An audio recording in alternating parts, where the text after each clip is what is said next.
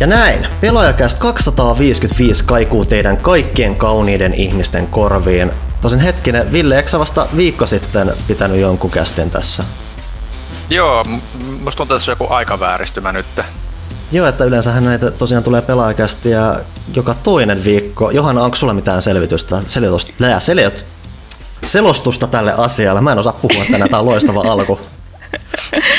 Joo, nythän on siis kyseessä pelaajakästin ensimmäinen toimintatonni jakso, mikä tarkoittaa sitä, että tämä jakso on täysin meidän kuuntelijoiden eli tukijoiden rahoittama. Toisin sanoen meidän yksi avokätinen kuulijamme, joka on tästä tuhat euroa maksanut, on saanut päättää, mitä peliä me pelataan, mistä pelistä me puhutaan. Ja me tehdään tämä täysin ilman mainoksia, ilman mitään ylimääräisiä härpäkkeitä. Tässä on vaan peliasiaa. Miettikää sitä. Ei ole koskaan ennen tapahtunut pelaajakästin historiassa, että puhutaan pelkästään peleistä. Ja Ehkä. se, ja se meidän kummisetämme, josta tätä voi kiittää, on nimeltään Onni Ojanperä. Kiitos Onni tästä. Mutta mistä Kiitoksia. pelistä me puhutaan? Mistä me puhutaan? Muistaakseni, tai ainakin kovat valmistettu tässä mulla oli siihen, että nyt kehiin nousee semmoinen tapaus kuin Mass Effect 2. Kai me ollaan kaikki sama radalla. Joo, kuulostaa, kuulostaa tutulta. Ville on pelannut kolmosta. Joo, niin, totta. Andromeda on lähinnä veivaamaan, mutta tota, kyllä se kakkonen siellä pyöri, pyöri boksissa. Joo, Niin, eli mielenkiintoinen valinta monella tapaa. Voidaan itse asiassa just lähteä vaikka just sillä, että vähän miten me aloitettiin aikoinaan toi Final Fantasy bonuskästi, että meillä kaikilla on vähän omat näkökulmansa ja lähestymiskulmansa tähän peliin. Tämä on kuitenkin mitä, 10 vuotta vanha. 2010, eikö se tullut 2010 Xboxille, 2011 PS3 vielä silleen viiveellä, että ehdottomasti edellissukupolven, nyt kun vielä voidaan sanoa näin, yksi merkittävimpiä pelijulki, pelitapauksia, joten siitä kelpaa puhua. Tosiaan lähdetään siitä, mitä mä tuossa jo alustin, että meillä kaikilla on vähän jotain oma taustansa siinä, ja Ville, mä laitan sut taas heti tälleen jalustalle, koska musta tuntuu, että sulla on edelleen se meistä se NS-klassisin, tai vähän, vähänkään klassisempi ää, suhde tähän peliin. Joo, eli, eli sanotaan nyt alkuun, että mä olen komentaja Arvekkari ja tämä on mun lempi podcast äänialoilla.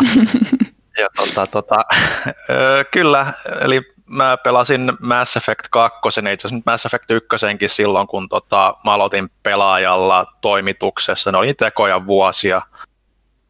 Ja tota, silloin kaikki niin kuin tohis siitä niin paljon, meitä oli niin paljon enemmän, että se ryhmäpaine niin kuin lähteä sen pelin pari oli huomattavasti suurempi kuin meidän nykyään kolmella, kolmeen Pekkaan, että tota, kun kaikki pelasi sitä huttusta Thomasta, Pyykköstä ja, ja, ja, ja niin kuin, no Emeli taisi olla ainoa, joka ei sitä ei pelannut, niin tota, sitten se oli lähdettävä itsekin siihen kelkkaan ja, ja silloin mä en ehkä ollut ihan niin iso skifi-nörttikään, niin sitten se oli niin kuin vähän semmoista, kaikki oli uutta ja hienoa ja pelasin ykkösen ja kakkosen putkeen silloin, sen mä muistan, ja tota, sitten jäi odottelemaan kyllä mielenkiinnolla sitä kolmosta sitten, että, että siinä oli sitten vähän sitä niin kuin semmoista, että no mihinköhän tämä kaikki johtaa fiilistely, että ihan kaikki sitten putkeen tullut pelattua, että, että, että, että se, on, se on aika pitkälti se, miten meikäläinen sen koki. Onko tämä sulle, tai oliko tämä sulle ensikosketus biovareen? No mä rupesin miettimään sitä, että se taisi itse asiassa olla juurikin näin päin, että mä pelasin Mass Effectin ennen kuin mä siirryin sitten Dragon Ageen, koska fantasiapelit, mä enemmän aina ollut enemmän niin kuin japanilaisroolipeliä ystävä kuin länkkäriroolipeliä, niin se perus niin kuin länsifantasiapelit ei niin, kuin niin hirveästi ehkä inspiroinut vielä silloin, mutta muistaakseni nimenomaan Mass Effectin tämä mä sitten siirryin tota, Dragon Ageen ja sitten laajemminkin niin kuin länsimaisiin roolipeleihin. No niin, hypätään sitten Johannaan. Kerro meille tarinasi. Joo, mä siis äh, aloitetaan BioVaresta. Mä pelasin Dragon Agea, en muista tarkkaa vuosilukua, mutta se oli joku vähän ennen kuin kakkonen tuli, eli varmaan 2010 paikkeilla kanssa. Aloitin siitä minun BioVare-urani ja ryhdyin heti suureksi faniksi. Pelasin kakkosen, kun se tuli. Rakastin myös kolmosta, vaikka ohjelma moni ei rakastanut. Ja tota, sitten kolmosestakin alkaa olla aika monta vuotta aikaa ja olisiko viitisen vuotta tai jotain. Että kyllä siitä, siitä on aikaa, kun viimeksi ollaan saatu mitään biovaraherkkua. Niin tota, mulla alkoi tuossa joululomalla kuumottelee, että jotain, jotain pitäisi nyt saada. Tartuin itse asiassa siihen Greedfalliin, mitä meillä osa toimituksista on hirveästi hehkuttanut, petyin suuresti, niin kuin vissiin kästissäkin puhunut. Joten sitten ajattelin, että okei, no onhan tässä vielä mahdollisuuksia, tartuin Mass Effectiin, jota olin siis yrittänyt useamman kerran aloittaa aikaisemmin. Ja kun Skifi ei ole mun juttu oikein ja sitten räiskintä ei ole mun juttu oikein, niin se ei ollut mikään match made in heaven. Mutta sitten mä päätin kärsiä sen ensimmäiset pari tuntia sitä ykköstä, että pääsisin oikeasti kunnolla sisään. Ja kyllä mä sitten pääsinkin ja varsin paljon pidin siitä. Aloitin heti kakkosen putkeen siinä joululomalla ja jätin sen kesken, koska sitten tuli ähky. Ei pitäisi ikinä pelata tämmöisiä isoja eeppisiä pelejä putkeen. Joten sitten mulla jäi tosi pitkälle tauolle, kunnes tuli sitten tämä meidän toimintatonni tukijamme, joka patisti minua jatkamaan. Ja nyt on siis kolmonen on vielä pelaamatta ja Andromedaan en tiedä aionko koskea, mutta, mutta on siis kokenut nyt ensimmäistä kertaa tätä trilogiaa ja se on ollut ihan siistiä. No niin, kai se on sitten muun vuoro. Ää, mulla on tosi hajautettu suhde Mass Effectiin, että Mass Effect 2 on edelleen ainut Mass Effect-sarjan osa, jonka mä oon pelannut läpi, mikä on varmaan kummallista monella tapaa. Yksi on vaikka se, että se on se keskimmäinen osa siellä ja näin poispäin. Ää, isoin selitys siihen on varmaan se, että kun miettii ylipäätänsä, mitä mä tuossa aiemminkin sanoin, että Mass Effect 2 oli vähän se tapaus, varsinkin tuosta sarjasta, mikä jäi monille nyt ennen kaikkea mieleen, että ehkä puhutaan siitä vähän myöhemmin enemmän, mutta se oli vähän se peli, mikä just tuntui sieltä, että okei, että toi pitää kokea, vaikka se alkuperäinen ei olisikaan siinä vaiheessa tuttu tai muuta. Ja se, miten mulla sen kanssa kävi, että mulla ei silloin 2010 muistaakseni ollut vielä boksia, joten mä päädyin pelaamaan Mass Effect 2 2011, jolloin se tuli PS3, ja siinä oli vielä se outo juttu, että mä kävin Inttiä samalla, että se oli mun semmoinen Intti viikonloppu lomapeli, että se oli silleen, tuli himaa pelaa sitä silleen, silleen puolkoomassa ja siellä oli, kyllä mä oon selvästi muistanut jotain, mitä sinne on jäänyt, mutta se on myös vähän semmoinen, tuntuu olevan vähän semmoinen haamu unielämässä tapahtunut asia tai muuta, minkä takia sitten koin erittäin tärkeäksi nyt pelata myös tätä podcastia varten sen.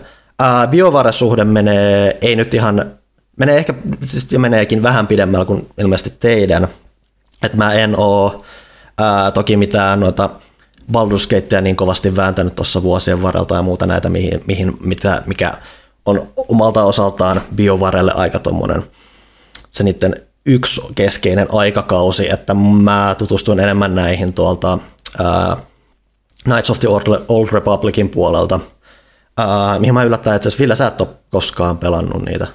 Joo, se on yksi semmoinen, mikä on jostain syystä jäänyt, vaikka aihepiiri onkin erittäin lähellä sydäntä, niin tota, se, on, se on jäänyt välistä kyllä, että pitäisi jossain vaiheessa.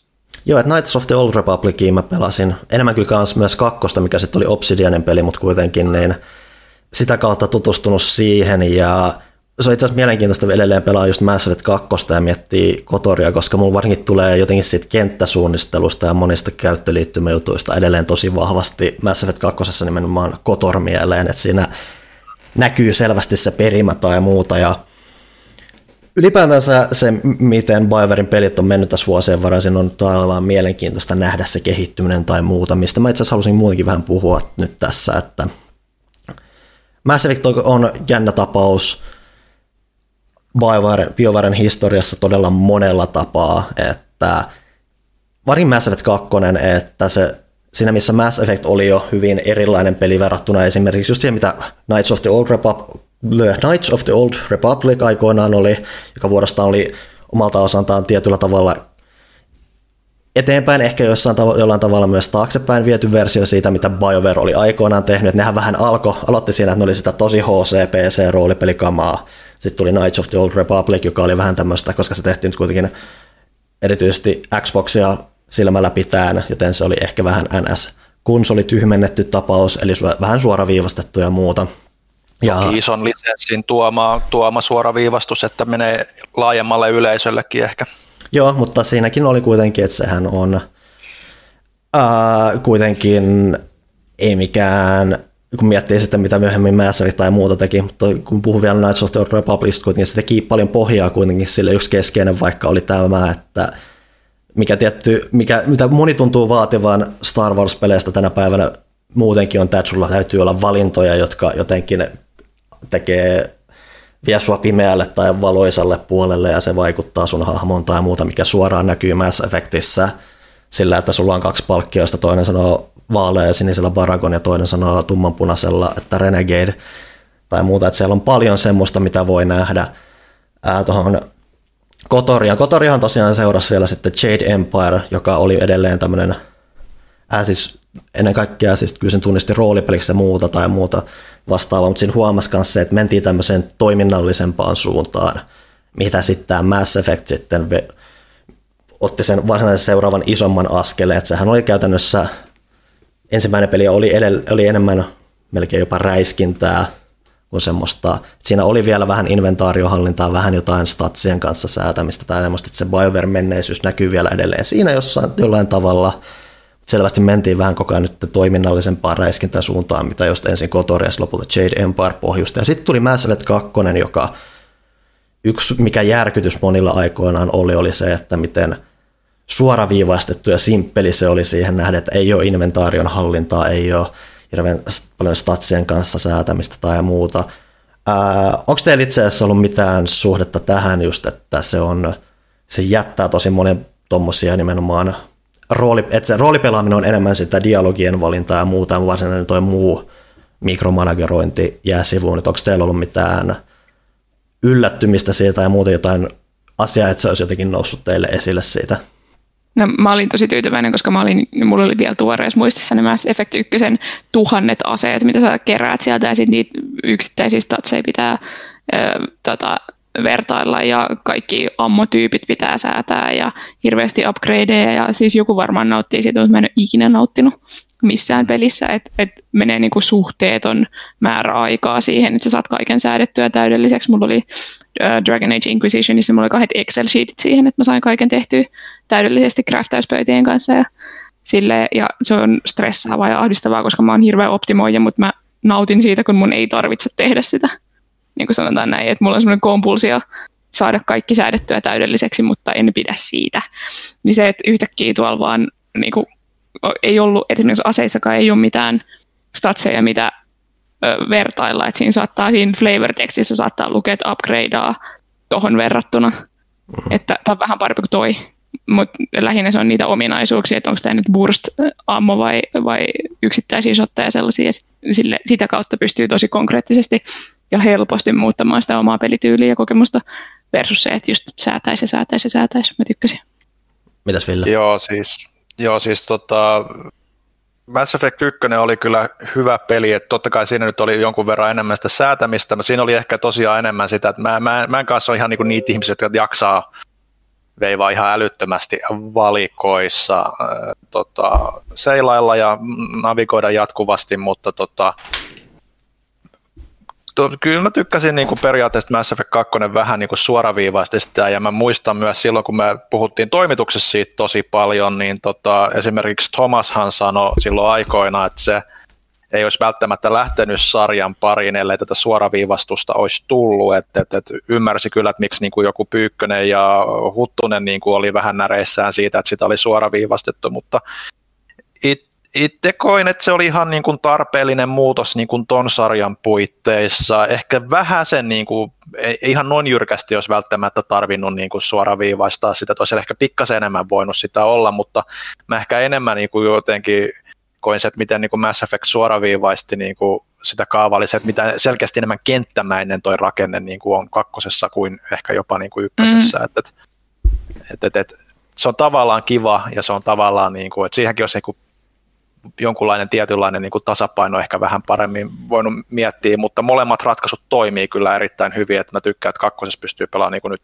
niin kuin 20 minuutin settejä, mikä on periaatteessa yksi tehtävä niin kuin aika helposti, niin. mikä niin kuin ykkösessä ei välttämättä aina onnistunut. Ne oli tavallaan just sellaisia instansseja, ja mä mietin siinä, kun pelasin ja tykkäsin kanssa tästä rakenteesta, niin että mikä, mikä oikeasti meni niin uskomattoman pahasti pieleen Dragon Age 2 kanssa, kun siinä oli samaa haettu, että ne on semmoisia yksittäisiä alueita, minne sä meet, mm. kun sä lähdet tekemään jotain, mutta kun siellä oli kierrätetty niitä assetteja ja karttoja ihan loputtomiin, ja sitten kun sulla on joku kymmenen tehtävää, niin kahdeksan niitä, niistä tapahtuu samalla kartalla. Dragon Age oli ylipäänsä jännä, ja mun piti muutenkin nostaa se, että se oli se, että Mass Effect oli tosiaan, että, jo, että se seka Mass Effect oli jo tavallaan tietynlainen askel uuteen BioWare-suuntaan. Mass Effect 2 oli sitten semmoinen vankempi juttu, että se oikeasti sit vakinaisti tietynlaisia asioita, mikä johti Dragon Age 2, joka sitten oli monin paljon tosi tiivis jopa siinä väärin, että se käytännössä se koko peli sijoittu yhteen alueeseen Mm. ja muuta, mm. ja sitten sitä kautta oli tosi minimaalinen ja vieläkin toimin, suora, suoraviivaisempi ja toiminnallisempi, ja sitten ainakin isompi porukka ei siitä niin lämmennyt. Mä tykkäsin sitä hämmentävän paljon itse asiassa siihen nähden, miten, Joo, sama. mutta siis mä ymmärrän kyllä täysin kanssa sen yllätyksen ja raivon, mitä se herätti, varsinkin koska kun Dragon Age Origins oli just sit vielä se peli, mikä vähän yritti tuoda sitä vanhaa vanhaa biovarea sieltä Mm. 2000-luvun alusta esille ja sitten seuraava askel olikin tuommoinen peli, just, että siinä se melkein jopa paistaa vähän pahemmin kuin mitä Mass Effectissä. Et Mass, ekas Mass Effectissä vähän oli just se, että siinä melkein ehkä yritettiin vähän väkisin tuoda sitä vanhaa biovarea sillä, että sulla on just nämä, että ne, että ehkä tämä tote, ne, just miten aseet ja muut hallinnoidaan, se toteutus ei ollut paras mahdollinen, ja sitten se johti ehkä semmoiseen vähän rankempaan käden ää, säätöön. Et mullahan on se, että mua, varsinkin nyt kun palas taas, niin mä olin jopa unohtanut, miten, miten rankasti sitä tietynlaista simppelyyttä on tehty. Et just ylipäätänsä se, että kun se vie niitä valikoita ylipäätänsä, että miten siellä just ei edes, että, just, että esimerkiksi aseiden erot tuodaan just enemmän esille semmoisena flavor tekstinä. Ylipäätään sulle ei ole kauheasti ase, edes vaihtoehtoja tai muuta, mm-hmm. mitä sä saat. Mm. Melkein, ja sä saat melkein enemmän niitä vaihtoehtoja kuin DLCn kautta, kuin sen itse pelin täällä tarinan kautta ja muuta. Ja se vähän harmitti silleen, että siinä ei on niin paljon semmoista kehittymisen varaa, että sen takia nyt, että sä kehität jonkun verran sitä hahmoa ja sä saat jossain vaiheessa vähän lisää, ha- lisää asevaihtoehtoja sille käyttäjää muutaman näitä kykyjä tai muuta. Mulla se oli melkein just se, että se menee vähän turhan tiiviiksi siinä, että kun siinä on kuitenkin miettiä, että okei, sun on niin paljon tätä hahmojen kanssa tai tämmöistä ää, sosiaalista vuorovaikutusta, niin siinä olisi saanut, voisi saanut just vähän lisää vielä hahmon kehitykseen tai muuta, niin se on, mikä, millä sä olisit voinut jotenkin vähän luoda vieläkin vahvemman siteen siihen hahmoon. Mulla varsinkin nyt, kun mä pelasin uudemman kerran tätä läpi, niin mua ei edes mä melkein auto level sen kaikki suoraan, koska mä katson, että nämä kaikki on ihan tylsiä vaihtoehtoja, mitä voin tehdä. Miksi sä edes heität mulle tämän level up screenin tähän, koska tämä on melkein yhdentekevä, tämä on niin simppeli ja melkein turha. Toki mä voin Ja mä valita. siis- ja Mä vaan, kanssa kaikki mun kompanionit, koska en mä, en mä jaksanut ajatella niitä. Mm-hmm. Ne kuitenkin hoiti kaikki hommansa itse siellä taustalla, niin en mä, en mä, niinku, en mä kokenut, että sillä olisi niin paljon väliä, että mä olisin jaksanut jakaa sille mun aivokapasiteettia. että se melkein just oli, että ne asiat, mitä siellä oli, oli lopulta viety just niin, tiivi, tai niin tiiviiksi, että melkein turhiksi, että niitä ei sitten edes enää halunnut ajatella tai muuta, että se, mm. se harmitti mua tuossa asiassa melkeinpä eniten. Just kanssa se, että kun sä vähän katot, niin että siis just se valikkojuttu tai muuta, kun sä meet näihin, siis, niin siinä ei ole kauheasti erilaisia valikkotyyppejä tai muuta, siinä heitetään paljon, sama, paljon eri asioita hyvin yhteen semmoiseen näkymään vaan, missä että okei, tässä on sun e-mailit, statukset, kaikki tämmöiset, ja ne kaikki näyttää samalta ja muuta, että ei edes yritetä erotella sitä, että se kaikki on yritetty sysätä tosi yhteen pakettiin ja vähän silleen sivuun, että se on pois mielestä, että se tuntuu melkein vähän ylireagoinnilta, mikä on mun mielestä vähän harmittavaa, koska siellä oikeasti olisi ollut jotain konkreettista kehittämisen varaa, mutta sen sijaan se tuntuu vähän jopa siltä, että ne säikähti jopa vähän sitä, että hei me nyt halutaan tästä vähän suoraviivaisempi tai muuta. Yksi suoraviivaistussuunta, sorry, yksi suoraviivaistussuunta, mitä mä arvo, arvostin ihan hirveästi, oli se, että niin kuin keskityttiin oikeasti järkevään tekemiseen versus se, että ö, pyöritään sillä makolla niillä miljoonilla pikkuplaneetoilla, mitkä ei kiinnosta ketään. kukaan ei tykännyt makosta kyllä jo ykkösessä Mm-mm. ollenkaan. Et, et, et. Mutta se, mitä mä niinku tuohon oli lisäämässä tuohon, että et, et ase, aseiden puolestakin esimerkiksi. Tuossa niinku, nyt kun pelas uudemman kerran, mä tein niinku uuden hahmon, koska mulla ei ollut tallennuksia niinku, tota, niinku Xbox Oneilla, mä pelasin 360 aikoina, niin mä, mulla ei ollut pilvessä niitä tallennuksia, joten mä lähdin tein niinku sen uuden hahmon niillä perusasetuksilla, niin sit mä valitsin eri hahmoluokan kuin silloin aikoina, että mä pelasin aikoinaan sen niin kuin ihan perussoldierina, koska mä, se oli niin kuin uudelle, uudelle tulokkaalle se ehkä niin kuin toimintapelien ystävänä niin kuin järkevin vaihtoehto tai selkeä vaihtoehto. Mutta sitten kun mä nyt otin tämän, mä en muista, että mikä oliko nyt Vanguard vai Sentinel, jompikumpi, mikä kuitenkin sekoittaa näitä biotikkeja ja aseita, niin siinä niin kuin tosiaan mä tajusin että jossain vaiheessa, että hetki, mä en saa sitä perusrynnäkökivääriä tälle hahmoluokalle ollenkaan, ja siinä vaiheessa niin rupesi tajumaan, että hetkinen, missä mä edes niin vaihan mun niin kuin aseiden niin kuin kokoonpanoa mm. ja niin kuin tämmöisiä, että niin kuin siinä vaiheessa mullekin vähän kolahti, että oliko tämä tosiaan näin yksinkertainen niin kuin aikoinaan, että, että, että nyt kun on pelannut enemmän roolipelejä, niin kuin länkkäriroolipelejäkin, niin se ehkä silleen vähän niin kuin se, että okei, vähän niin kuin aika kullannut tämän suhteen niin kuin muistoja, mutta toisaalta se on ihan kiva, että, että se on silleen tietyllä lailla simppeli. että et, et ei niin kuin tarvi jatkuvasti keksiä niin kuin itseensä uudelleen, mutta kyllä, mutta kyllä sitten aina väliin tulee just ne hetki, että, että okei näitä biotikkeja, kun pitää kuitenkin antaa latailla jonkun aikaa, niin sitten kun on se tuhnunen pisla siinä niin kuin koko ajan ilman mitään kunnon run, rynnäkökivääriä ja niissä niin kuin oikeasti tehokkaissa aseissa on niin kuin tosi rajattu se panosmäärä, niin tota, se välillä niin kuin vähän ollut semmoista hampaiden kiristelyä sen suhteen, että olisi pitänyt oltaa vaan se Soldier sitten kuitenkin. Nyt kun mentiin tuohon, niin millaiset Shepardit teillä oli? No aloitanko minä, kun kerran... Sä vielä äänessä. Öö, no siis ihan alkuperäinen Shepardi oli Soldier, öö, syntynyt maassa, ja tota, mitäs muita niitä alkuvaihtoehtoja siinä nyt sitten olikaan. No siis klassin sä jo sanoitkin, että lähinnä sitten, että se varmaan joskus totesit. Se luonne, niin. tai se tausta oli vielä yksi. Siinä oli se niin. Ruthless, joka oli se, että se tekee mitä tahansa. Aa, joo, eli menee. mä olin joo. War Hero. War Hero olin tota, alkuperäiseltä. Ja mä itse asiassa aika pitkälti yritin niin kuin mukailla sitä tällä uudellakin hahmolla, mutta sitten mä tajusin, että kun ei ne vanhat saavit ole, niin tota, sitten mä tein ne turhaan niin kuin suht samanlaisiksi ne hahmot, mutta, tota, sit, mutta pelityylisesti mä menin aika Paragonilla, Paragonilla tota, öö, koska jotenkin pelaan niin kuin sillä tyylillä, miten mä itse mä aina haluan kuitenkin auttaa kaikkia ja ei halua olla liian tyly ja niin poispäin, vaikka välillä se tietysti olisi, tulisikin hyvin tarpeen, niin niin, niin, niin semmoinen enemmän niin kuin Paragon tyylisesti ja hyvin harvoin tuli Renegadea niin kuin oikeastaan käytettyä aikoina. Nyt mä vähän on tsekkailu tässä uudemmalla pelu, läpipelulla, että minkälaisia ne vaihtoehdot olisi ollut. Niin kuin, että, että, mutta jotenkin särkee mun sydäntä, kun Shepard on niin kuin, mulle aina on semmoinen niin kuin, rehellisyyden perikuva, että jos se tekee jotain vähän niin kuin rikollisempaa ja moraalisesti arveluttavampaa, niin tota, se, se tota, tuntuu jotenkin vähän väärältä. Että, että muille, mm. muut toki sanoivat, että Renegade on paljon niin kuin särmikkäämpi ja niin poispäin, mutta en mä tiedä, kyllä mä tykkään siitä liian hyvä ollakseen totta Shepardistakin. Mulla oli tätä äh, Spacer, eli se mm, avaruusarmeija lapsi, joka on vaihtanut mm. planeetalta toiselle vanhempiensa seurassa koko elämänsä. Sitten oli just Ruthless, eli se, joka tekee mitä tarvitsee, jotta asiat hoituu. Ja mä en koskaan roolipelannut sitä silleen, että se olisi mikään kusipää, vaan että se olisi just se tietää, mitä tarvitsee tehdä. Että se ei mm. kaihda hankalajakin keinoja silloin, kun on pakko. Mutta enemmän mä olin sitten tämänkin pelin lopussa Parakon kuin Renegade. Että et lähinnä mä vedin ihmisiä turpaa, jos se vaikutti siltä, että mikään muu ei ole niin kuin, tepsi siinä. Että vaikka silloin, kun mentiin sinne Tuchankalle, sinne Kroganien kotiplaneetalle, niin siellä mä vedin kaikki dunkkuja, oli ihan hirveä ihminen, koska se on se kieli, mitä ne puhuu siellä. että siellä on ihan turha yrittää olla kauhean gydi gydi, koska ne ei arvosta sellaista siellä.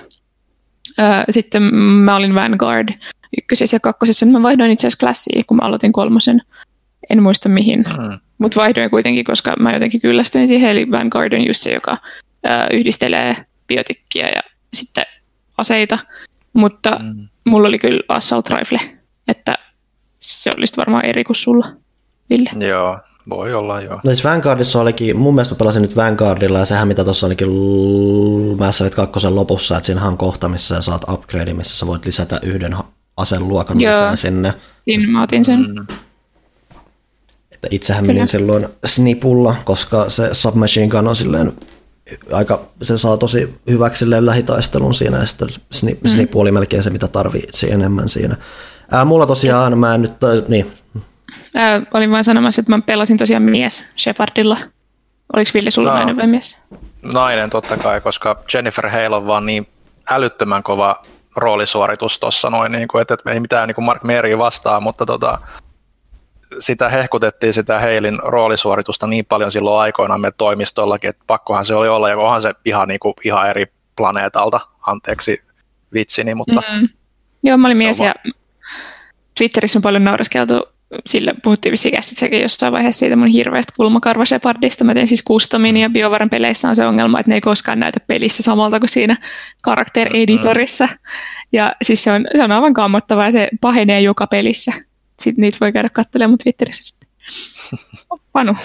Niin, mä nyt mä en kauheasti muista siitä mun alkuperäisestä, että se oli mies ja se mun mielestä oli kans Vanguard, minkä mä nyt myös tein ihan siksi, että se silleen paperilla kuulostaa mielenkiintoisemmalta, just että se yhdistää niitä taitoja, se on vähän silleen ehkä, ehkä siinä alussa varsinkin vähän semmoinen enemmän lähi, keskittyy semmoinen lähellä olevaan taisteluun enemmän, että mä tavallaan tykkään siitä ideasta, että sun on se charge tai muuta, millä sä voit puskea vihollisia kumoon, tulla siihen viereen ampuun ja sit siitä. Se tuo vähän semmoista liikkuvuutta tai muuta siinä, mikä mitä se mun mielestä taistelu vähän tarvitseekin, että se on muuten tosi paljon sitä, että hei mä kykin ää, suojan takana ja räiskin menemään tai muuta, että mm. siinä pitää olla, tulla vähän semmoista eloa sitä kautta lähtee siinä. Tosin muun muassa vihaan sitä, miltä nämä, nämä, nämä, nämä haulikot tuntuu. Tässä musta tuntuu, että vaikka mä ammun suoraan päin niitä koko ajan, niin ne ei vaan osu. Tai siis sitten ei tule semmoista tunnetta, se, mm. että se, se, se, on niin selkeä kuin niillä muilla aseilla, että se on jotenkin tosi epämääräinen ja lopulta en sitten käyttänyt kauheasti haulikoita, eli sen, sen snipun sinne joukkoon ja sillä snipulla itse asiassa saakin sitten aika hyvin vahinkoa aikaiseksi. Toi oli nainen tosiaan, tämä nyt tämä uusi, oh, uusi pelaaja tuli. Ää, postissa. Ää, Tuhtia tota, tavara. Oli, kolahti oikein, ainakin mulle. Ää, Ää, ää, niin tosiaan en kauheasti siitä mun alkuperäisestä Shepardista muista sit hirveästi noin muuten, että mäkin yleensä tapaan mennä vähän semmoiseen parakon suuntaan, ihan luonnostaan, että semmoinen, ylipäätään mä en välttämättä, että vaikka jotkut hehkuttaakin sitä Renegadea, niin mä en välttämättä tykkää semmoisesta, tuossa välillä on vähän sille hankalaa sille, että melkein jopa molemmat vaihtoehdot tuntuu vähän semmoiset turhan ääripäältä, että periaatteessa se antaa sulle aina sen, kes, sen keskivaihtoehdonkin siellä, mutta se johtaa sitten taas siihen, että sä et saa niitä joko Paragon tai Renegade Pointsia, ja se on ehkä yksi asia, mitä mä vihaan Mass Effectissä ylipäätänsä ehkä eniten on se, että ne Renegade-jutut ei ole siellä, että ne tukis sitä roolipelaamista ja muuta, vaan ne ajoittaa, tota, ää, ne ajaa sua tiettyyn suuntaan siellä ja sitä kautta johdattelee. Mutta mitä ihmettä täällä tapahtuu? Kummia. Oi ei, Huttunen ei kuulu. Ääni ei kuulu. meillä on kuva, mutta meillä ei ole ääntä. Sekin on jo edistystä tässä vaiheessa. Kyllä se vielä siellä löytää. Ehkä mä jatkan mun sepustusta tässä vielä Kyllä. sen verran, että tosiaan mua häiritsee vähän se, että miten se johdattelee se enemmän, että sun pitää melkein tehdä alussa päätös, että onko mä Renegade, onko mä Paragon ja sitten vaan elää sillä melkeinpä, koska sitten just, että se sit avaa ne vaihtoehdot siitä, että tai siis lähinnä se keskijuttu ei kannata, vaikka se on, voisi ehkä joskus tulla omalta, se on vähintään mielenkiintoisin, ne Renegade ja Paragon jutut on tosi ääripäitä. Ja mm. nekään ääripäät ei ole ainakaan, ainakaan ihan hyviä. Nythän mä tosiaan pelasin tarkoituksena, mä yritin vartavasti tehdä tosi Renegade-hahmo, koska mä oon aina niin Paragoni. Ja mua otti päähän tuossa se, miten paljon se Renegade johdattelee sua siihen, että okei, nyt ollaan Cerberuksella ja Cerberus on nyt tää ja Cerberuksella nyt mennään tai muuta. Mikä just on se, että mä olisin mieluummin halunnut sen vaihtoehdon, että mä voin olla Renegade, mutta samalla semmoinen, mua ei kiinnostanut olla sen Cerberuksen kanssa yhtään tekemisissä Yeah. Ei, edes, ei pelkästään sen takia, että mä tiesin, mitä sen Cerberus duunaa tai muuta tälleen niin kuin muuten, mutta ylipäätään se tuntuu siltä, että jos sä haluat olla se, haluat olla se ns. vähän kovempi kaveri, niin miksi, miksi ne tunkee sut sinne Cerberus, Cerberuksen joukkoon? Se on tosi nihkeetä. Joo, mä meinasin myös kysyä, että miten te suhtauduitte siihen Cerberukseen, koska mulla oli sama, tai siis koska mun Shepard oli sellainen, että se tietää, mitä pitää tehdä, jotta saadaan asiat tehtyä, niin se oli hyvin mm. pitkin hampain siellä silleen, että mm. okei, okay, tämä on nyt pakko. Mutta sitten aina kun oli tilaisuus dumaa Cerberusta jotenkin, niin se kertoi, että joo, ei nyt, ei nyt ihan oikein, että mä en ole niin näiden leivissä, vaan ne on mun leivissä tyyliin. Mitäs Ville tuli, kun se Miika Huttunen krässäsi meidän lähetyksen tai kästin tai jakson, mitä tämä on, piti ottaa tauko, mutta nyt kaikki on ainakin jossain määrin selvinnyt tästä järkytyksestä. Miika, mitä, mitä menee? Kuulin, että täällä puhutaan Mass Effect 2 ilman minua. Se oli suuri shokki. Ja päätin crashata valitettavasti kaikille kuulijoille, kuten huomaatte, niin äänentasoilla kaikista paras, koska mulla selkeästi ei ollut parhaat mahdolliset välineet tähän, tähän tota, nopeaan crashaukseen niin tota, toivottavasti kestätte tämän. Öö, niin, mä oikeastaan tiedän, mitä te olette siellä puhunut, mutta nyt mä kerron ainoastaan oikeasta Shepardista, eli minun Shepardista, tai niistä kummastakin, koska tota, totta kai niin pelataan, totta kai pitää pelata sekä Paragonina että Renegadina läpi, ei mitään muuta vaihtoehtoja. Ja, ja tota, öö, mä yritin muistella, itsehän en nyt siis mä oon, mä oon huono pelaamaan pelejä uudestaan läpi. Näissä, näissäkin mä tein sen poikkeuksen vaan, koska pelasin sen niin Paragonina ja sitten tota, Renegadeina. Ja mä oon odotellut sitä näitä huuja tästä, että tota, onko se remasterit, niin sitten pääsisi uudestaan. Mutta olihan tämä niin kuin, mun mielestä Mass Effect 2 oli niin kuin Impermin vastaisku Mass Effect-sarjassa, että se on niin itsenäisenä osana, paras itsenäinen osa ja ö, kaikin tavoin paras kokonaisuus. Ö, koska mä en ehdi jäädä tähän ihan loppuun asti, koska valitettavasti oikeat työt vievät nykyään päivisin enemmän aikaa, niin tota, sanottava, että yksi juttu, mitä monethan ei välttämättä tajua, tässä voi käydä niin, että pääsee läpi, mutta Shepard kuolee, mm. mikä on sellainen mielenkiintoinen, mielenkiintoinen tommonen, tota, se on aika vaikeeta.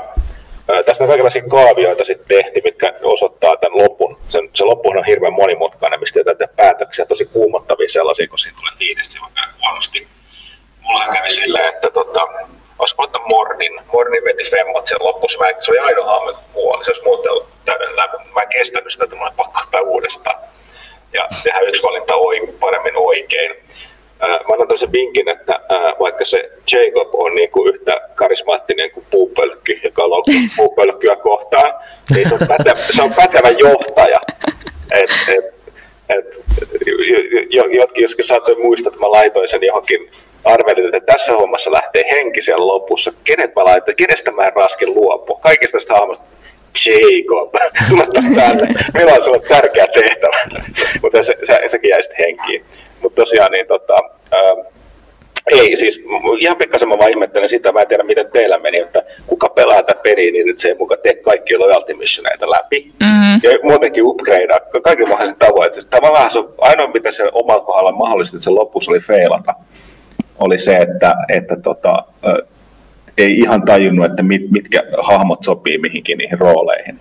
Mutta totta kai sä oot tutustunut niihin hahmoihin sen peliaikana välillä. Mitä sä, mitä sä niin kuin, noilla tapauksessa, se, mä, mä, tota, Uh, kun sä nyt kaavioita tästä pelin lopusta löytyy aika paljon, se osoittaa oikeasti kuinka monimutkainen se on. Siis se ottaa todella, niin kuin tämä peli ehkä loi ne odotukset, mitä odotettiin sitten Mass Effect 3 koko mulle sarjalle, niin se mm-hmm. niin kuin koko peli rakentuu siihen loppuun, mikä on sekä niin kuin tarinallisesti että pelillisesti se menee hyvin nivoutuu yhteen. Ja sitten siellä mm. lopussa kaikki, mitä sä oot tehnyt sen peliaikana, sitä niin vaikuttaa siihen, miten hyvin tai huonosti se menee. Sen lisäksi sun pitää tuntea ne hahmot, ää, riippu, että, että sä saat laittaa ne oikeisiin hommiin. Niin se on kyllä sellainen kokonaisesti, niin, tota, niin jos joku Mass Effect-peli pitää, voi pelata itsenäisenä. Mun mielestä niin se, se, se on tämä kakkonen. Et se mm. ykkönen on vähän sellaista aloittelua vielä, mutta tota, tämä on, vaan, tää on vaan jotenkin parempi.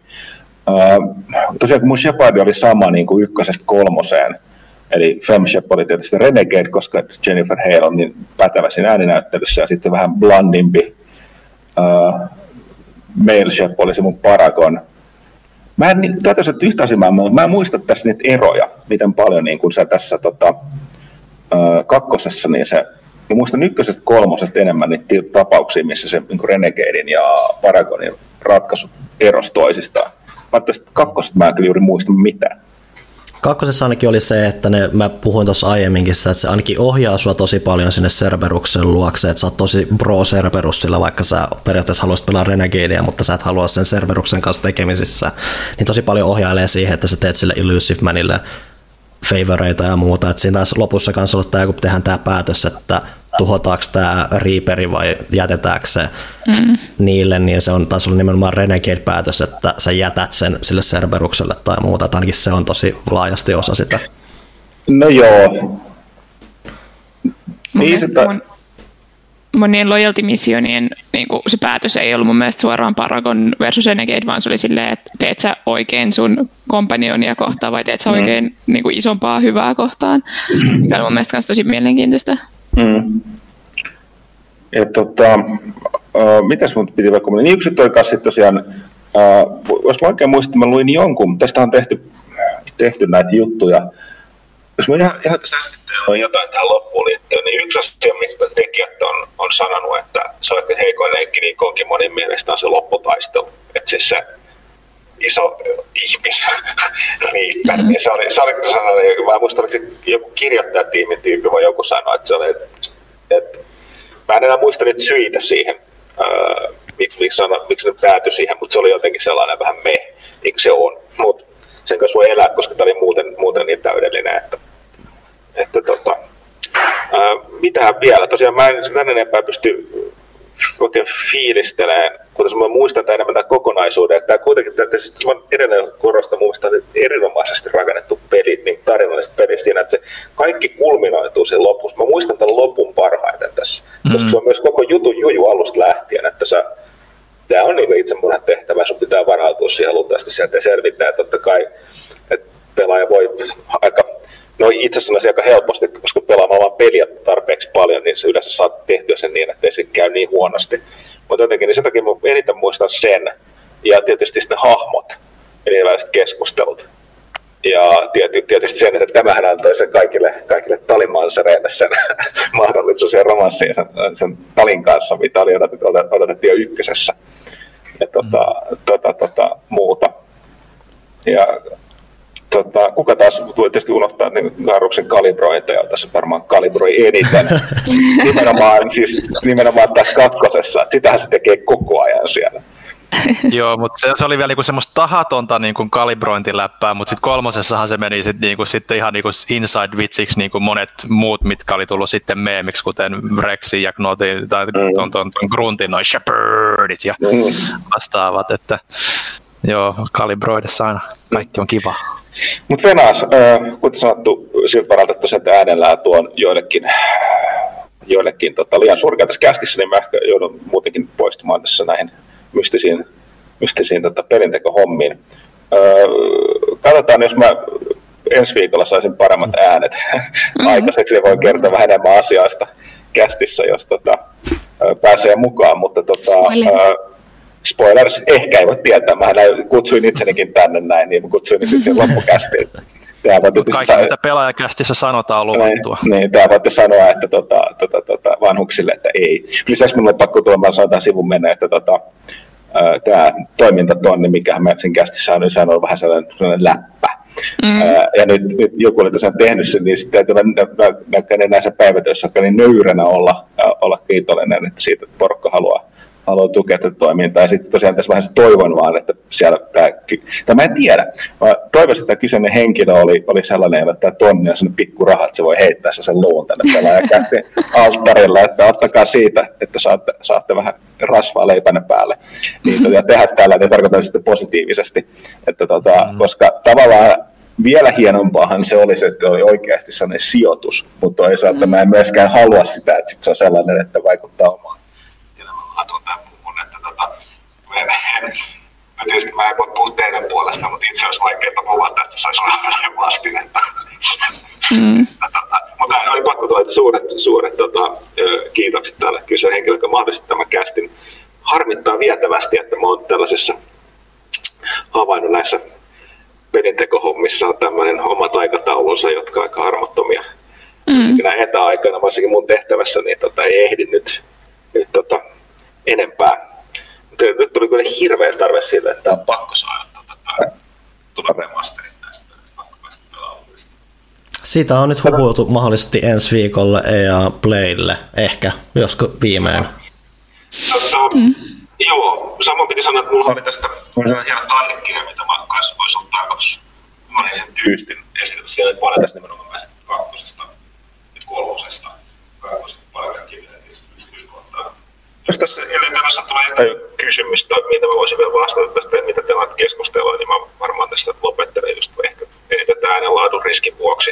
Ehkä olettaa, että sun ääni nyt ei kokonaan katoa, niin ää, me puhuttiin vähän tosta, miten Mass Effect 2 tosi, meni vähän tuollaiseen tosi tiivistettyyn muotoon siinä, että siinä ei ollut mitään inventaarion hallintaa, statsien hallintaa tai muuta, ja Ville vähän ilmasi, että sä et ainakaan aluksi ollut ehkä välttämättä hirveän iloinen siitä, että mikä sun tuntemus nykyisin on. Joo, se johtui siitä, että se ykkönen oli sellainen enemmän sellainen old school roolipeli, missä kanssa pääsi paljon näpertelemään. Ja tämä meni vähän sellaisen toiminnallisempaan suuntaan, mutta se oli aluksi tökki, mutta jälkikäteen mä ajattelen, niin se oli aivan oikea ratkaisu mun mielestä pelille. Että tota, uh, ne oikeastaan jatkoi sitä sitten siinä myös kolmas Andromedassa. Tosin kolmosen lisättiin sitten enemmän. Ne, saatte, saanut ihan pikkasen muistaa, että mun olisi pitänyt jotenkin kyllä testata tota jos mä oikein muistan, itse asiassa menikin niin, ne lisäsi sitä pikkasen kolmosen takaisin sitten nämä varusteiden kanssa näpärtelyt, että oli aika plain tämä kakkonen. Että sitä olisi ehkä voinut olla enemmän, mutta jälleen kerran tuo on kuitenkin niin, ne varsinkin jälkikäteen miettii, niin se ei ollut siinä pelissä mitenkään tärkeää tai relevanttia. Mutta tuli ikuisesti mieleen aina tuosta vertaisko Planescape Tormentti, joka on sellainen jumalapeli, mitä näissä tarinakerronnallisissa peleissä aina muistetaan.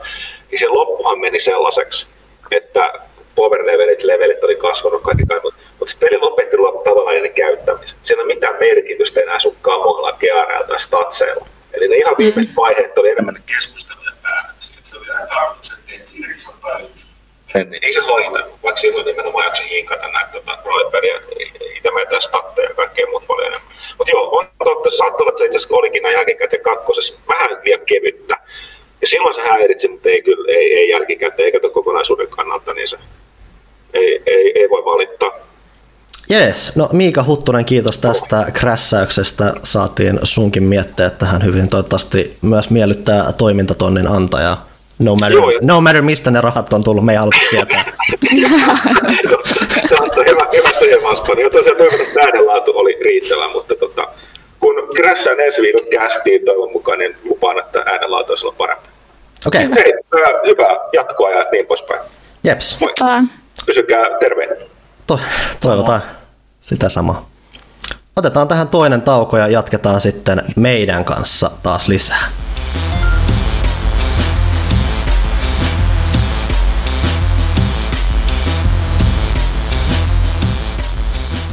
Ja näin Miika Huttunen on heitetty pois linjoilta, me voidaan jatkaa meidän erittäin koherenttia settiä.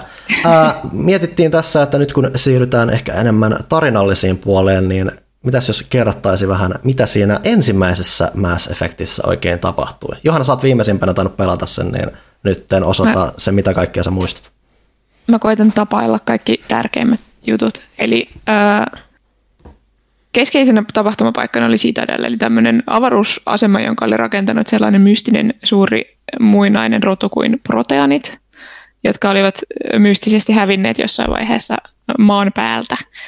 Ja tota, sieltä aloitetaan, siellä tapahtuu hirveitä asioita, sitten semmoinen, siellä on tämmöisiä Spectre-agentteja, jotka on semmoisia vähän niin kuin paikallista FBItä, ja niistä yksi äijä lähtee riahumaan tota, keskenään jonnekin avaruuteen ja tekemään kamalia asioita. Hänen nimensä on Saren ja sitten Sarenin perään lähdetään.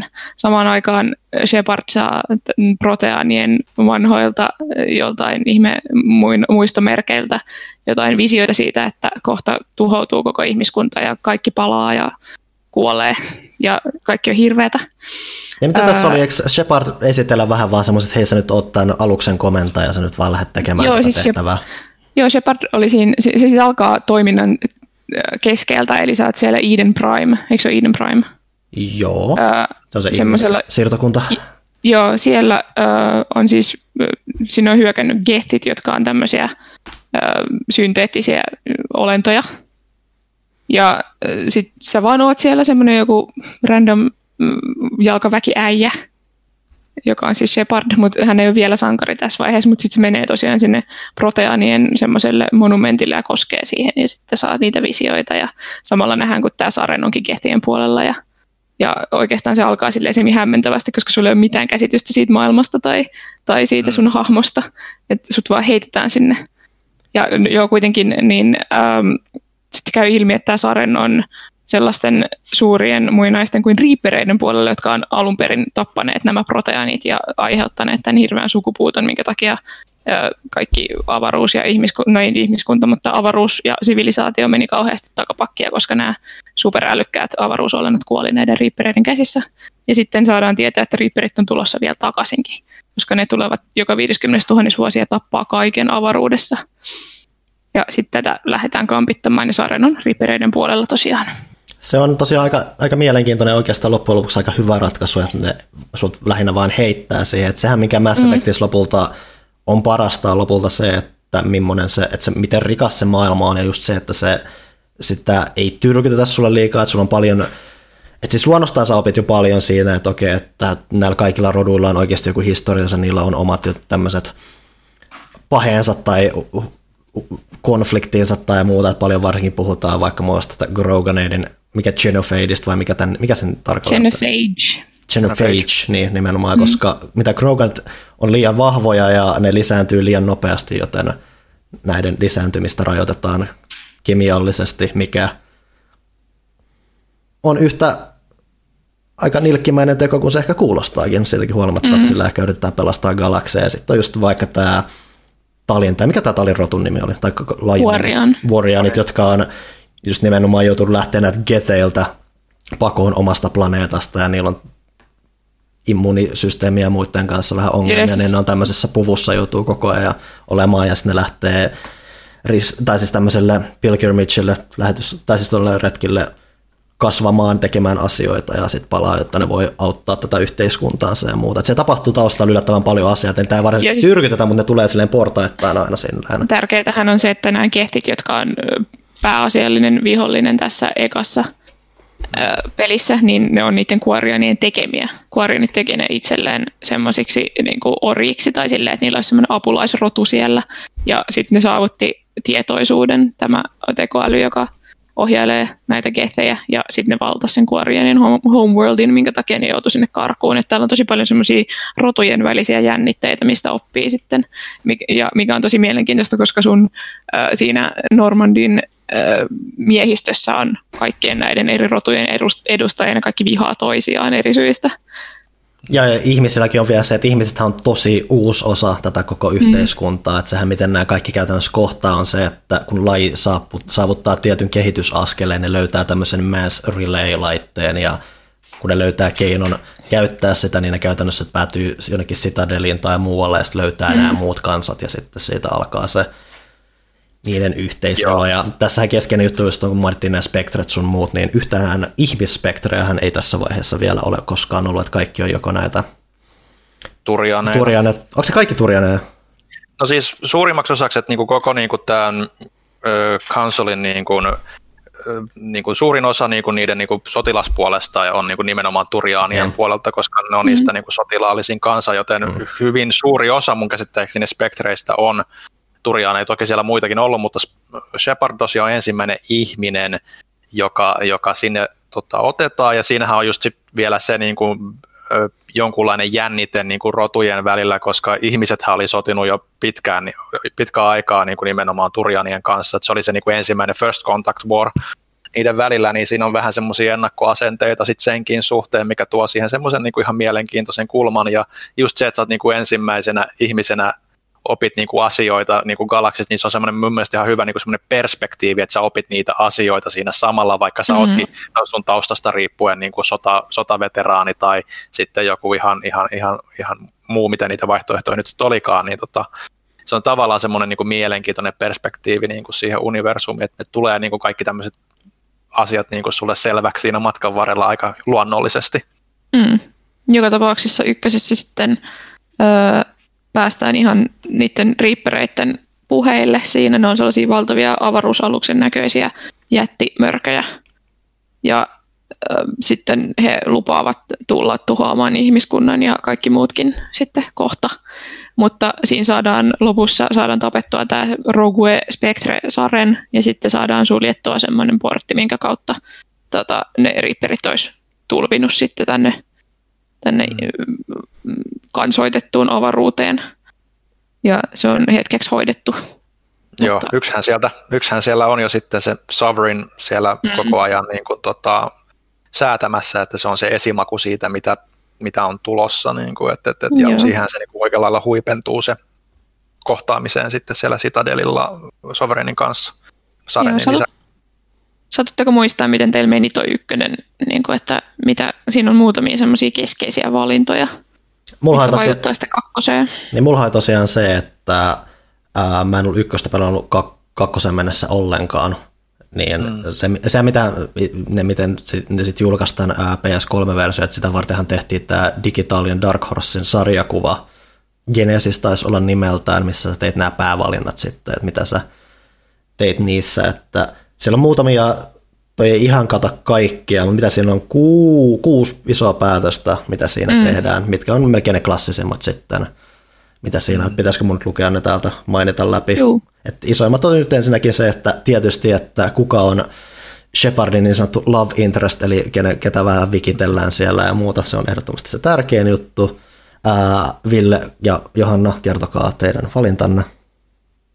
No mä rakastuin Kaidaniin heti siinä vaiheessa, kun se ensimmäistä kertaa kääntyi ympäri siellä Normandilla ja pyyhki hikeä otsaltaan, mutta valitettavasti mä pelaan äh, Mail Shepardilla, joten mä en päässyt sitten romanssoimaan sitä vielä siinä vaiheessa. Katsotaan, miten kolmasessa menee. Joo, tota, no mä pelasin Femshepilläkin, niin ei silleen niin päässyt sitä luonnollisesti niin kuin naisia siinä hirveästi vikittelemään, joten se ainoa luonnollinen vaihtoehto sitten siinä vaiheessa oli Liara, joten mm. sillä, sillä mentiin. Ainoa, ainoa, jota sieltä sitten pystyi niin kuin naispuolisena naishahmoa sitten ottaa. Mm. Oliko se peräti niin, että sehän mitä tämä Mass Effect tekee oudosti, että jos sä et ole pelannut mitään aiempia ennen kuin tuo Genesis tuli, niin se laittaa sut tosi tommoseen se ei, anna tehdä, se ei alun perin antanut sulle tehdä mitään päätöksiä valmiiksi. Jos sä valitset Mass Effect 2. New Game ja sulla ei ole mitään import-hahmoa tai muuta, se heittää sut johonkin valmiiseen maailmaan, missä se peli on käytännössä päättänyt sun puolesta. Ja siellä muun muassa yep. päätökset on luokkaa, että onko siinä, siinä taitaa, onko Liara siinä Love Interestina? Mä en muista sitä. Kuitenkin. Liara, Liara on tuossa... Ymmärtää hyvin vahvasti, että Liara oli sun love interest, niin kuin jos sä mm. otat sen basic-asetuksen. Mm. Joo, Liara on tuossa kakkosessa, sitä ei pysty romansoimaan muuta kuin siinä Lair of the Shadow Broker mm. DLCssä. Joo. No mennään siihen... Mikä on sitten Joo, Joo. Men, se on, mennään itse, valinta. Mennään itse asiassa niihin valmiisiin asetuksiin sen jälkeen, kun ollaan mainittu nämä. Muut valinnat on mm. sitten, että onko Ragnar Queen vapautettu vai tuhottu? Vapautettu. Joo, mäkin vapautin. Mun mielestä se olisi ollut julmaa tuhota niin kuin Kroganin lisäksi toinenkin rotu. Sitten, että mikä on äh, Vrexin kohtalo. Eli Frexihän voi Shepardin kädestä joko kuolla tai jäädä henkiin. Joo, Vaikka se kakkosessa se... ei niinkään isosti olekaan sitten enää messissä, jos se jää henkiin, mutta... Joo, homma menee silleen, että siellä ollaan semmoisella planeetalla, missä koitetaan korjata tätä Krogadien sukupuuttoa. Ja Rex, joka on Grogan, suuttuu ihan hirveästi siitä, että mä en voi uskoa, että sä meinaat räjäyttää tämän, tämän tutkimuslaitoksen ja sitten siinä se voi eskaloitua tosi pahasti, mutta mä sain sen puhuttua järkiinsä ja se jäi eloon. Joo, sen verran paragoni pisteitä löytyy itseltäkin, että kyllä, kyllä Vrex jäi eloon, että, että ei, ei siinä oikeastaan mitään muuta vaihtoehtoa ollutkaan. Vrex oli ykkösen parhaita hahmoja kuitenkin. Mutta yksi ahmo kuolee kuitenkin vääjäämättä Mass Effectissä ja se on joko Johanna iha, ihastus, okei. Okay. Niin. Ei Ashley. Mä tiesin, koska mä tiesin, että toi tulee vastaan, niin mä tiesin alusta asti, että Ashley saa kenkää jossain vaiheessa. Ashleyhän siellä sitten jäi sinne planeetalle ja mä kannoin Kaidanin olollani avaruusalukseen sisään turvaan.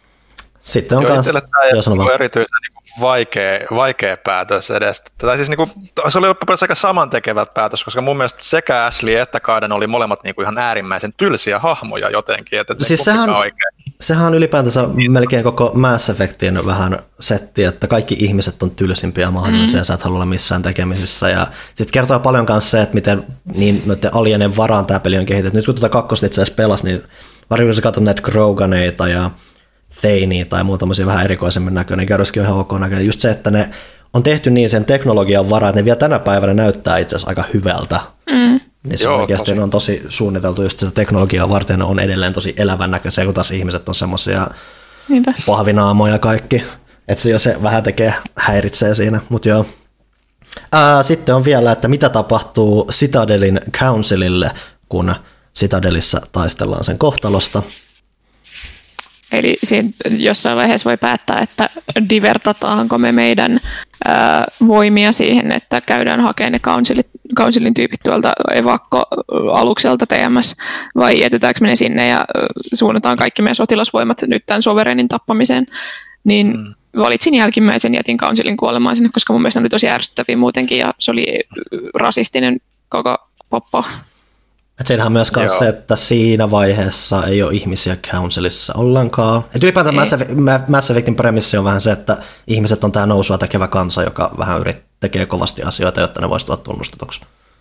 Joo, Joo ja tämä Council on tosi ihmisvastainen. Joo, Joo ja siis se, sehän siinä niinku aika pitkälti sitten on, että jos, tota, jos ne niinku ei jää päätä pelastaa niitä, niin sittenhän tämä niin koko council, eli joka vastaa niin koko galaksin niin kuin näistä, niin kuin, poliittinen pää, päätöksentekojärjestelmä on, niin, niin sitten sit se on täysin niin kuin ihmisten varassa, jos, tota, jos ne antaa kuolla niin kuin kakkosessa. Mm-hmm. ja tota, mä, mä koin niin kuin sille, että no, et parempi niin kuin pitää se tasapaino, että ihmiskunta niin kuin saa uutta nostetta siitä, että, että löytää sen oman paikkansa eikä vaan niin kuin yritä viedä niin kuin kaikkea valtaa itselleen, joten, joten kävin pelastamassa ne sitten ja, ja, ja se niin kuin selkeästi oli niin kuin eduksi sitten siinä, siinä, siinä tilanteessa, sitten niin kuin maailmantilanteessa niin kuin myös kakkosessakin, vaikka totta kai edelleen se pieni ennakkoluulo siellä on.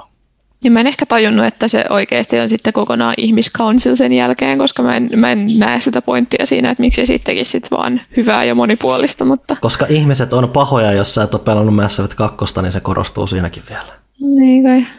Sitten vielä on viimeinen päätös, että kenet nostetaan ihmisen, ihmisen edustajaksi council, että onko se David Anderson vai onko se David Anderson.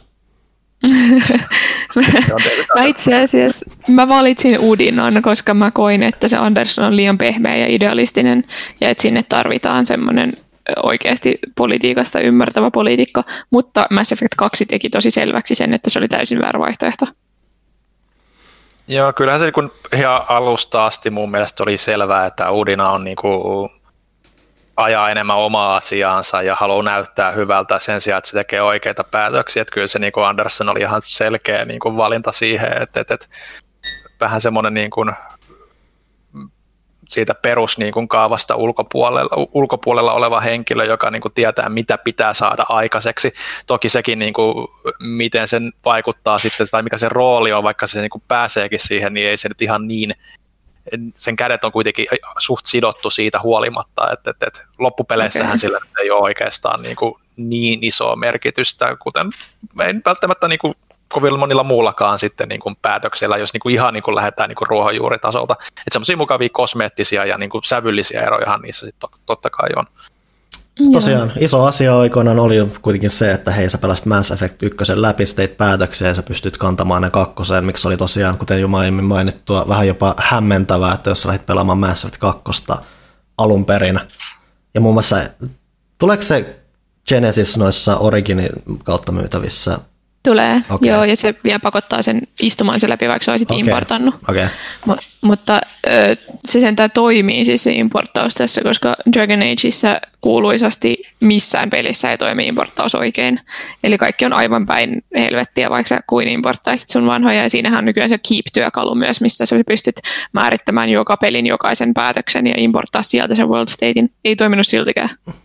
Mutta tosiaan se, mitä kakkonen teki alun perin, ennen kuin oli edes tuota Genesistä, niin kun sä painoit New Game ja totesit, että ei mulla ole mitään vanhaa Shepardia, niin se ei kysy sulta muuta kuin, että okei, tässä sä luot Shepardin ja nyt sä oot tässä maailmassa. Se ei selitä sulle, mitä se on, vaan sun pitää mm.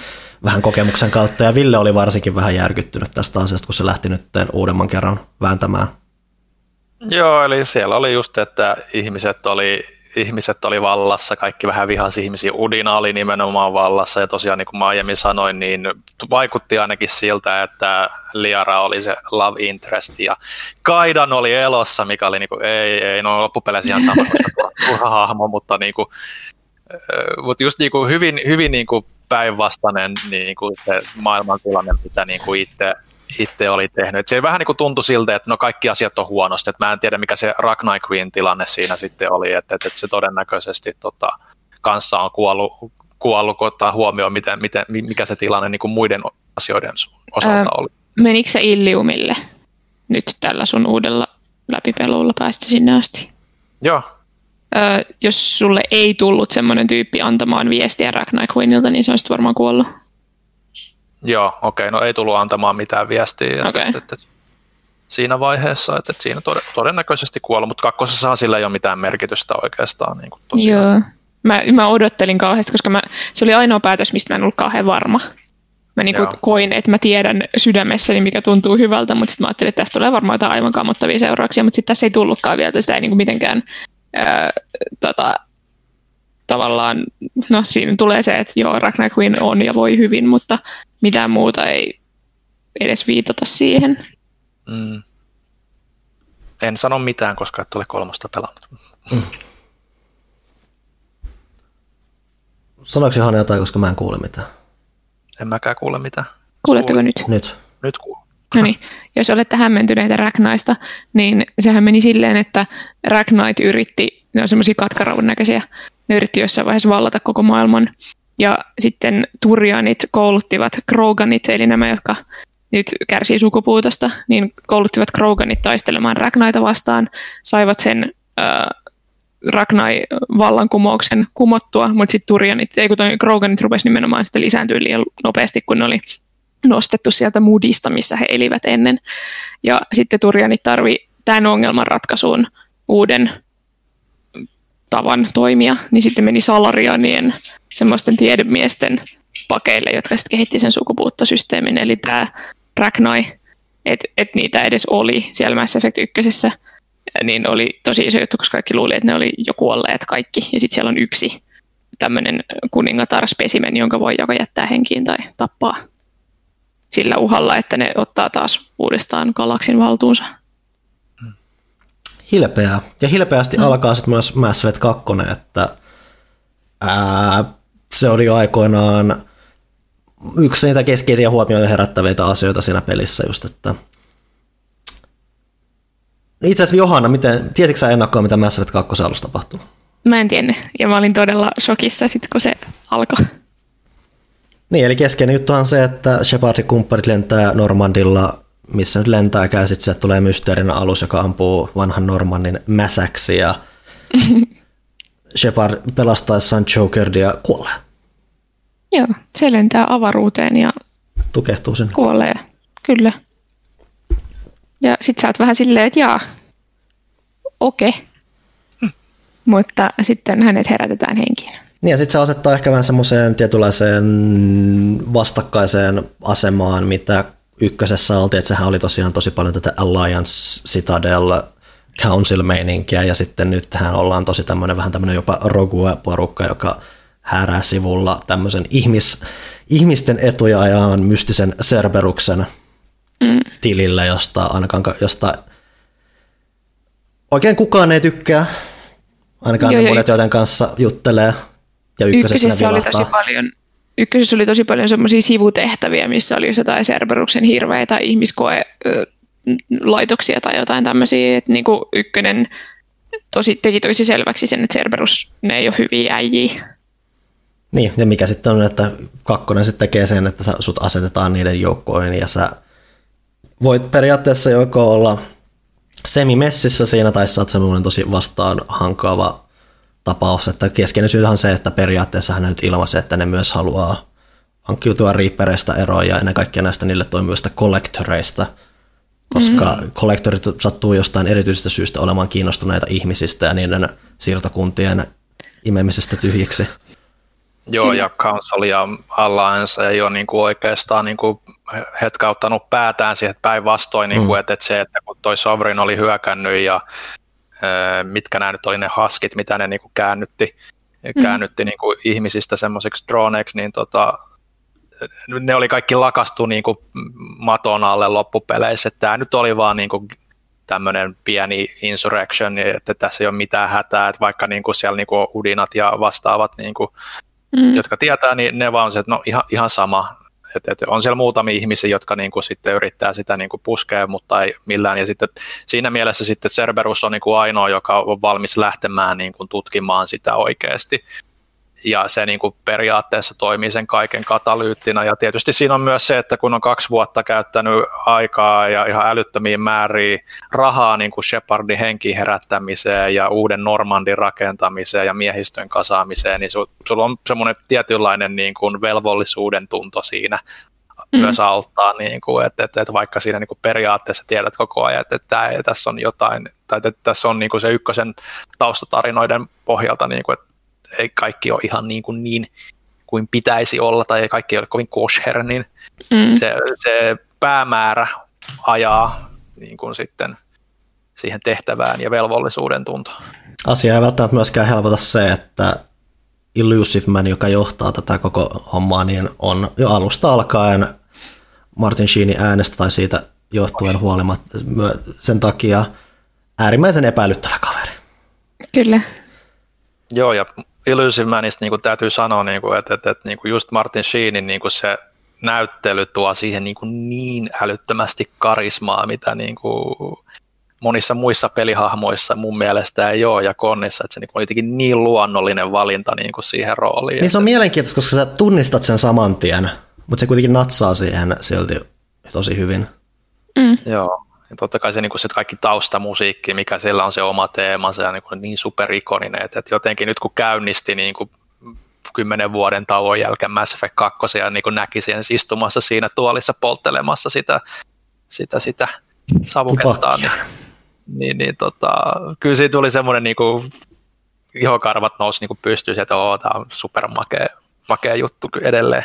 Ylipäätänsä ääni, äänitaso tuossa on ollut tosi hyvä, sitä just kanssa miettiä kanssa siinä, että miten just vaikka nämä kaikki eri alienit tai muut, että kuinka niiden kaikissa äänis, kaikkien äänien suhteen on tehty tiettyjä spesifisiä asioita, että ne kuulostaa kaikki omaltaan, omanlaiseltaan. Mm, ja just semmoista, Kaikkea. että siellä on just, että se auttaa just kanssa siinä, että siinä missä ihmiset on, tai pääosa ihmisistä, Illusive Mania lukuun ottamatta, tosin se melkein ei siinä vaiheessa voi miettiä, onko se miten ihminen enää.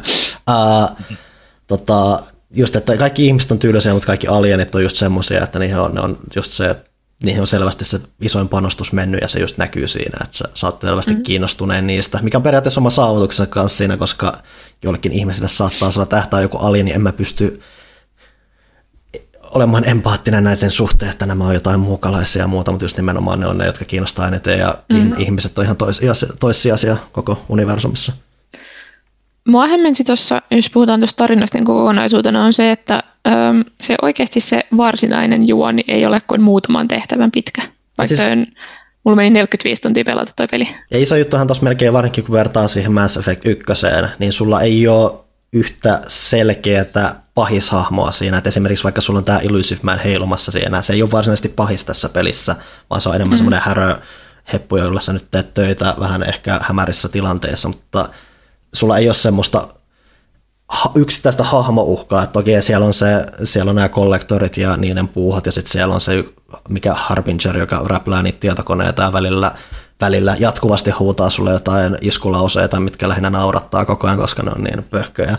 Että se on just jännä siinä, että se on just se, peli, että se periaatteessa pääjuoni on tosi tiivis ja se koko ju, homman juju on enemmän se, että hei nyt hengataan galaksi ympäri, kerätään nämä parhaat sotilaat tähän tiettyyn tehtävään ja Toisaalta se sopii siihen, että... haistelokuva niin kuin periaatteessa, mm. sori, että Johanna puhui päälle, mutta se, niin kuin semmoinen haistelokuva fiilis, että se koko posseja ja lähtee mm. tekemään sen tehtävän. Että, että, että se, ja se vielä niin kuin toimii sit siinä mielessä, että niin kuin tukee sitä, niin kuin sitä, kun sulla on ne lojaaliustehtävät siinä, että sitten kun sä oot vielä saanut ne, niin, niin sitten sun pitää vielä niin kuin auttaa niitä niin, omissa niin kuin, niin, mieltä painavissa ongelmissa ennen kuin ne saat niin kuin, täyden niin kuin, luottamuksen ja täyden niin kuin, tota, sen, sen niin kuin panoks, panostuksen siihen tehtävään, että se on niin kuin tavallaan kuitenkin simppeli, mutta toimiva rakenne. Mm, joo, mä olin sanomassa, että se sopii siihen niin kuin Shepardin asemaan, että siinä ykkösessä saat, vaikka sä oot Spectrenä siellä, niin saat sen äh, Councilin äh, ikeen alla tosi vahvasti ja ne vahtii sun jokaista liikettä ja, ja se on aika suoraviivainen se, miten se tehtävä pitää suorittaa, mutta sitten tuossa on vaan silleen, että joo, että nyt olisi tämmöinen ongelma ja tota, ei tee mitä haluat, mutta et kunhan tulee tehtyä. Ja mm-hmm. sitten päästetään 40 tunniksi pööpöilee sinne ja sulla on oikeastaan niin kuin vaan oikeasti niin kuin kolme teht- niin kuin tarinatehtävää, mitkä pitää saada tehtyä. Ja mm. loput on sitten vaan kaikkea muuta. Niin periaatteessa sä pystyt niin kuin pystyykö periaatteessa mennä niin kuin siihen lopputehtävään tekemättä yhtäkään loyalty missionia? Ei, mä, y- mä yritin tehdä mahdollisimman suoraviivaisesti, mä päädyin tekemään kolme lojaltitehtävää. Joo, ne on silleen ajoitettu ne tarinatehtävät, ne triggeröityy, kun sä oot tehnyt tietyn määrän tehtäviä. Joo. Että, et sit se tarina ei etene, jos et sä teet sitä minimiä. Näinpä. No pitäisikö meidän nyt puhutaan lojalteista ja näistä, niin otas me puhua hahmoista, aika halutaanko me puhua valinnoista, puhutaanko me niistä molemmista päällekkäin? Mä ajattelin, että käydään hahmot kaikki läpi kerralla, yksi kerrallaan ja sitten puhutaan niiden lojaltimissioneista, koska mulla on todella paljon sanottavaa näistä oikeasti. Mä oon vieläkin niin vihainen. No niin, Johanna, no, kästä, anna palaa. Ketä sieltä tulee ekana? Ensimmäinen, joka värvätään on, no sieltä tulee Miranda ja Jacob, mm. eli nämä mm. ihmis Cerberuksen lakeijat. Miranda on toi Handmaid's Taleista tuttu näyttelijä, joka esittää sitä sen komentajan vaimoa. En muista nimeä. Se mä olin ylipäätänsä kanssa unohtanut, että mä muistin, että Martin Sheen on tässä, mutta että ne käytti oikeasti kanssa vähän enemmän tuommoisia NS Hollywood-luokan ihmisiä. Toki mä en tiedä, että he, oliko tämä tässä siinä verran tullut. Sitä mä myöskään jotenkin mä en muistanut, että ne oli oikeasti siis mallintanut se hahmo myös sen näyttelijän mukaan, mitä Joo, jotenkin, mä vasta, jotenkin mä vastaan josin nyt sen asian. Sitten mä olet hetkinen. Joo, mäkin, mäkin mietin, mä mietin ekat pari tuntia, että miksi toi näyttää noin tutulta. Sitten mä tajusin vasta, koska ne. se Handmaid's Taleissa puhuu jenkki-aksentilla, tuossa silloin australialainen aksentti, ja mä, se sen takia niin hämmensin mä todella paljon. No mulla on lähinnä siis Mutta... siis se, että kun mä oon nähnyt sen, mikä tämä hömppäkomedia Chuck vai mikä tämä, missä se myös on. Mä lähinnä tunnistan yeah. se automaattisesti aina siitä. Niin mä että ah, okei, okay, joo. Yeah. Joo, siis Yvonne Strakovski vai miten ikinä lausutaankaan mm. nimi, niin tota, mä luulen, että monille niin kuin just, jotka tai monille nimenomaan se on tuttu nimenomaan Mass Effectistä ja sitten mm-hmm. on ollut se, että Miranda pyörii, tota, pyörii tota, leffoissa ja sarjoissa. Et, et. Ja siis se nousuhan Joo. tuli tyyli vasta Mass Effect 2 jälkeen, tai ihmiset nimenomaan. Mirandahan on täydellisesti äh, geneettisesti modifioitu ja äh, suunniteltu seksi- ja sota-ase Mm. Et se, on, se on täydellinen ihminen, joten se ärsytti mua aivan uskomattoman paljon, koska se on vielä niinku, silleen, sen luonne on se, että se tietää olevansa täydellinen ja, ja sillä on täydellinen itsetunto ja kaikki on täydellistä, koska hän, hänet on luotu tähän olemaan huikea. Ja sitten käy ilmi, että se, sen menneisyys ei olekaan ihan maailman paras ja sen isä on vaan yrittänyt tehdä itselleen semmoista täydellistä perintöä sillä, että se on luonut noita omituisia geeniklooneja ja silloin ö, kaksoissisko, jonka se on aikoinaan pelastanut sieltä isänsä nyrkin alta myös. Ja sitten se loyalty-missio on se, että mennään turvaamaan niiden pako, kun isä on saanut vihiä siitä kaksoissiskon olinpaikasta, ja nyt niitä, ne pitää pelastaa sieltä. Ja sitten siinä mission aikana paljastuu, että se Miranda on aikoinaan varastanut sen vauvana. He eivät olekaan kaksosia, vaan he on siis... Ne on geneettisiä, geneettisiä kaksosia. Kopioita. Niin se on varastanut sen vauvana sieltä isältään ja sitten se onkin tosi epäilyttävää, että se on pöllinyt jonkun vauvan. Mutta mä en kokenut sitä kauheana niin kuin edes harmaan sävyn, mun mielestä se oli silti ihan selkeää. Ei siis on se ihan selkeä, että se teki hallakin. Mm. Niin. niin. No siis ottaa huomioon, miten se faja, fajasta niin puhutaan koko ajan niin, niin. siinä. Niin. niin ihan, ihan päivän selvää, että siellä hoivissa ei ole mitään hyviä, hyviä ideoita kyllä. Joo, joten mä hoidin sen ihan Mirandan äh, halujen mukaan sen mission, mutta heti sen tehtävän jälkeen Mirandalle ja Jackille tuli riita. Mirandan mielestä Jack on hullu ja vaaraksi kaikille ja se pitäisi heittää Normandilta pois ja mä olin Jackin puolella, koska mä vihaan Mirandaa, joten Miranda suuttui mulle verisesti eikä puhunut mulle koko loppupelin aikana mitään. Mikä oliko, niin kuin, oliko se niin kuin Renegade Paragon vai oliko se, niin kuin se neutraali niin kuin vaihtoehto? Miten sulla oli siinä auki? Ei, tuossa on pakko muistaakseni olla jommankumman puolella, jos ei ole ihan tapissa Renegade tai Paragon. Joo. Ja mulla ei ollut siinä vaiheessa vielä, ja sitten siinä on mahdollisuus puhua sille suuttuneelle osapuolelle, ja jos sulla on tapissa jompikumpi, niin silloin sen saa vielä hoidettua. Mutta mulla ei ollut silloinkaan, kun puhuin, ja sitten sitä ei voi yrittää enää uudestaan, vaikka saisikin toppia jommankumman. Niin Miranda oli mulle sitten vaan vihainen koko loppupeli, mikä vaan vähän ärsytti, koska mulla jäi sitten varmaan kuulematta jonkun verran niitä sen henkilökohtaisia juttuja. Mä en esimerkiksi saanut niinku mitään debriefattua sitä sen loyalty missioon, niin mä en pääse puhumaan siitä aiheesta enää, koska se suuttui mulle heti sen jälkeen. Joo. Mm, hän päässyt tuohon pisteeseen tällä uudelleen pelulla. Mä muistelisin, että, että itsellä oli, oli just se, että, että kyllä mä niin kuin sain, olisinko mä sitten puoltanut Jackia, koska mulla jotenkin, mun mielestä vaan se purkaantui se tilanne, että olikohan mulla sitten niin kuin Paragoni sitten tarpeeksi siinä vaiheessa jo, että, että, että se niin kuin pystyi yeah. purkamaan, että kaikki oli ihan ok. Sitten on Jacob, oli tämä toinen äh, Cerberus-operatiivi, joka tulee siinä ihan alussa. Se on semmoinen tosi tylsä äijä niin kuin niin, se, se, on, se, on niin tyl, se on niin tylsä äijä, että mä unohdin kokonaan, että se on tässä pelissä. Ja kun se on oikeastaan eka hahmo, jonka kanssa teet jotain. Niin mä mietin, että ai niin, tässä oli tämä, okei. Okay. Että siis mä olin, niin, mä olin hämmentynyt siitä, että se oli mukana siinä.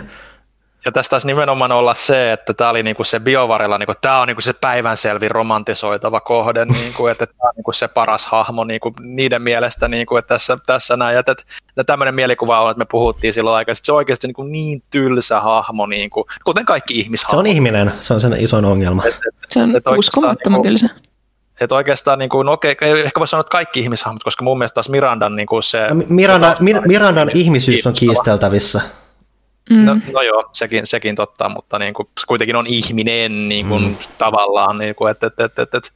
Sitten kun sen loyalty missionin tekee, niin kaikilla tulee yleensä semmoiset tosi tunteikkaat semmoiset kiitos Shepard, kun olet olemassa keskustelut. Niin Jacob vai sille, mä voi, mä voi odottaa, että päästään vetää bisse. Mennä vetää bisse Citadelille. Niin tylsää. Ää, mutta sen loyalty-missio on sitten taas sellainen, että sen isä, joka on oletettu kuolleeksi viimeiset kahdeksan vuotta, niin yhtäkkiä sen viimeisestä Olin paikasta on tullut semmoinen signaali, semmoinen hätäsignaali, ja sitten mennään katsomaan, että onko se vielä elossa, ja sehän on, mutta se on orjuuttanut koko uh, laivansa uh, miehistön siellä jossain autiolla saarella ja elää semmoisella semmoisessa oudossa yhteiskunnassa siellä, missä kaikki miehet on semmoisia villiintyneitä metsästäjiä, jotka on uh, pistetty evakkoon sieltä niiden leiristä ja sitten se, silloin jäätävä harminaisia siellä, jotka on tyhmennetty semmoisella paikallisella ruoalla silleen, että ne on vaan semmoisia kuolaavia idiootteja, joita se oletettavasti panee siellä kaiket päivät. Vedinköhän mä toskaan tota loyalty questia? Mulla ei ole mitään muistikuvaa tommosesta. Okei. Okay. Jo, joku, no joo, mä en tohonkaan asti päässyt suudelleen mutta joku hämärä mielikuva tosta kyllä oli. Mä en tosiaan alun, alun perinkään välttämättä ole pelannut tota. Joo, no siinä on sitten kuitenkin on se, että Jacob painii sen kanssa, että onko se sen isä enää se henkilö, jonka se tunsi joskus, että, että se niin menettää kaiken kunnioituksensa sitä kohtaa. Ja mä en muista, mikä tarkalleen se valinta on siinä, mutta se on tyyli silleen, että otatko sen, öö, otatko sen niin kuin vapautatko sen sieltä, vietkö sen kotiin sen isän silleen, ettei hiiskuta niistä sen hirve, hirveistä teoista mitään, vai tapetaanko se sinne, vai öö, viedäänkö se oikeuden eteen. Mä valitsin, että se viedään oikeuden eteen, ja sillä mä sain Jacobin lojaalis, koska se koki, että se oli oikea tapa hoitaa se asia. Paljon perheongelmia joo, Mass Effect 2. Joo, paljon tuommoisia. Joo. Joo, varmaan itse asiassa nyt kun rupesi miettimään, niin samaan ratkaisuun päädyin itsekin alkujaan ja, ja jotenkin siinä nyt ei ollut oikeastaan mitään niin kuin, sille muutenkaan niin kuin epäilystä, että onko se oikea vaihtoehto, koska mun mielestä se Jacob on niin kuin, ennen kuin se rupesi niin kuin avautumaan siitä isästään, niin se oli aika jo niin kuin selvittänyt sen tilanteen niin kuin päässä, että tämä on niin kuin hoidettu ja se on tavallaan joku alu hänelle joka tapauksessa, niin ei niin kuin välttämättä tule sillekään niin kuin tunnon tuskia siitä. Mm. Sitten ensimmäiset kolme tyyppiä, jotka voi saada ihan siinä alussa. Noiden lisäksi on, öö, no ihan eka, joka on siinä heti kun Normandi dokkaa, niin on semmoinen DLC-hahmo kuin Said. Oliko teillä sitä? Silloin, silloin kun mä pelasin ekan kerran, niin mulla oli se, mä hankin se ja mä unohdin saman tien, että se olisi olemassa. Et jälleen ihminen. Mun, mun mielestä se oli jännä. Mä tykkäsin, mä olisin tykännyt siitä tosi paljon enemmän, jos ne DLC-hahmot ei olisi sellaisia, että mm. niiden kai voi käydä mitään järkeviä keskusteluja, ne vaan sanoo jotain samoin one-linereita. Joo. Joo. Eli ne ei ole niinku tavallaan kokonaisia kompanioneita. Mutta mä tykkäsin Saidista, se on semmoinen tosi semmoinen vanhempi mies, joka on siis palkkamurhaaja tai palkkatappaja, semmoinen sotilas, nähnyt hirveästi maailmaa ja alieneita ja sitten se polttaa tupakkaa ja laukoo törkeyksiä, mä tykkäsin siitä. Ää, mutta se oli vain sit niin ulotteinen siellä Normandilla, kun se, sillä oli kolme tarinaa, mitä se kertoi koko sen 45 tuntia, niin vähän tylsää. Mutta sen loyalty mission oli ensimmäinen, jonka mä ns. möhläsin. Eli mm. Se lähtee etsimään semmoista tyyppiä, joka on aikoinaan puukottanut sitä selkään. Ja se, ne on 20 vuotta yrittänyt jäljittää sitä, nyt se vihdoin tietää, missä se on. Sitten mennään sinne ja sitten siinä tulee päätös, että annatko tämän käytännössä koko tehtaan räjähtää ja kaikkien näiden ihmisten kuolla vai ja lähet sen tyypin perään vai annat sen tyypin mennä ja pelastat kaikki ne ihmiset mm. siellä tehtaassa. Mun mielestä se oli niin selkeää, että emme niin voi yhden tyypin kaunan takia antaa kymmenien tai satojen ihmisten kuolla. Joten mä annoin sen mennä ja Said oli mulla ihan saatana vihane. Mulla on hämärä muistikuvaa hyvin, hyvin samanlaisesta tapahtumaketjusta. Joo mulla oli tota, mä nyt tässä, tässä Toma tein tässä nyt uudemmalla läpipelukerralla, tein sen aika pitkälti, tai ainakin oli tarkoitus, että tein sen samalla tavalla kuin mä tein sen viimeksi, että, että mä pelastan kaikki ihmiset ja annan sen päästä pakoja, sitten lepyyttelen sen, jos on tarpeeksi paragonia, mutta tein sen niin varhaisessa vaiheessa, että mulla ei ollut tarpeeksi. Mm Paragonia, niin tota, sitten se niinku suuttu siitä ja mä en saanut sen lojaaliutta, mutta mä sitten katoin, että no minkälainen se nyt olisi se tehtävä sitten, jos menee sillä, että lähtee sen kaverin perään, jota se on jahdannut 20 vuotta, niin itse asiassa mä rupesin huvitti siinä vaiheessa, että itse asiassa musta jotenkin tuntui, voi olla että sen takia, että mä pelasin sen uudemman kerran, mä vähän niin kuin menin sen nopeammin, mutta se tuntui, että se reitti oli itse asiassa paljon pidempi kuin se, että sä käyt pelastamassa ne ihmiset, että mä en tajua, miten se eh. pääsi karkuun niin kuin siinä, että, että se vaan yeah. käyt painaa yhtä nappia, ja kun tossa taas, kun sä lähdet sit suoraan sen perään, niin se voit räiskiä useampia vihollisia vastaan, niin silleen, että what? Mm, tämä oli ensimmäinen um, esimerkki siitä, että miten oikeasti sun miehistön intressit ei ole aina samat kuin se niin kuin yleinen hyvä. Mm. Ja se stressaannutti mua hirveästi ja siitä päästäänkin sitten Garrukseen, joka on sitten kanssa ensimmäisiä tyyppejä, jotka voi saada. Ja sitähän ei alun perin kerrota, että se on Garrus, että sä yrität värvätä. Joo, Archangel, semmoinen joku mystinen äh, jengityyppi, joka kampittaa kaikki niitä, mikä sen paikan nimi on, Omega. Omega, joo. Joo, niin sen kaupungin niin kuin, sitä alamaailmaa pistää kaikkien rattaisiin hiekkaa. Ja kaikki vihaa sitä, joten kaikki jengit tota, toimii yhdessä ja yrittää tappaa sen. Ja sitten sä meet, soluttaudut sinne joukkoon, mutta oikeasti pelastat karruksen sitten. Ja se oli mun mielestä tosi hauskaa, että se reunion tapahtui tolleen vähän salavihkaa. Joo, ei se, se, sitä ei itsekään niin kuin tajunnut silloin, kun tota, pelasi ekaan kerran, että vaikka yleensä niin kuin hy, hyvin pystyy ennakoimaan, mutta toisaalta en tiennyt, että Karus oli edes pelissä, niin se oli kyllä tavallaan semmoinen kiva yllätys. Se, se oli niin kuin, niin kuin Joker sanoi, että se on vähän niin kuin, tota, karaistunut siinä kahden vuoden aikana, kun Shepard on ollut kuollut. Että se ei ole mm. ehkä ihan niin virkaintoinen ja enemmän niin kuin semmoinen badass. Joo, Karushan on siis poistunut sieltä tai mulla Garus jäi siisekkiin, eli sinne mm. niin kuin varsinaisiin poliisivoimiin siellä Citadella, niin Garus on lähtenyt sieltä pois, koska se ei jaksanut sitä niin kuin, byrokratiaa ja papereiden täyttämistä. Öö, Mutta mulla on kahden hyvää muistikuvaa Karruksen loyalty missionista mä just Siis se, on, siis se on se, että koska sillä oli, Ai niin, oma, sillä oli tämä oma posse, jonka kanssa se jahtasi näitä merkkejä tai muita aliriko, tai rikollisia, joita sitten pieksi ja sitten siellä oli se yksi jätkä, joka petti ne kaikki, minkä takia sen koko tiimi kuoli ja mm-hmm. sitten se on jahdannut sitä ja se hukkasi, mutta sitten se sai sen liidin ja lopulta, se lopulta sitten siinä on se, että Shepard, tai siis se oli, se oli, se oli käyttänyt jotain tämmöistä kaveria, joka pystyy kadottamaan ihmisiä ja sä jahtaat sen hepun eka kiinni ja sitten se järjestää sun tapaamisen Shepardin ja sen kadonneen Hepun kanssa ja sitten sä juttelet sille Hepulle samalla kun Garus on Snipun kanssa taustalla tähtäilemässä mm. silleen, että sun pitää päättää se, että varoitatko sitä jätkää, että lähde nyt helvettiin täältä vai että astuksa vaan sivuun ja sitten Garus ampuu sen. Joo, toi oli jännä, kun puhuin äsken siitä, että mun on nyt vaikea valita tyyp- tai mun miehistön intressit yleisen hyvän yli, niin tässä, koska mä olin jo tuntenut Garruksen yhden pelin verran, niin se oli silleen, siihen oli muodostunut joku suhde, niin mä annoin sen tehdä sen epäilyttävän päätöksen, että se tappaa sen, vaikka normaalisti mä en, mun Shepard ei olisi ehkä ihan samaa mieltä siitä, että tapetaanko me ihmisiä vaan, koska me halutaan tappaa niitä, niin tuossa mä annoin Garrukselle niin kuin sen tyhjän shekin siinä, että tee mitä haluat, että mä oon nyt vaan sun wingmanina täällä, ja mä en olisi tehnyt sitä jollekin toiselle, kuten en tehnyt Saidille.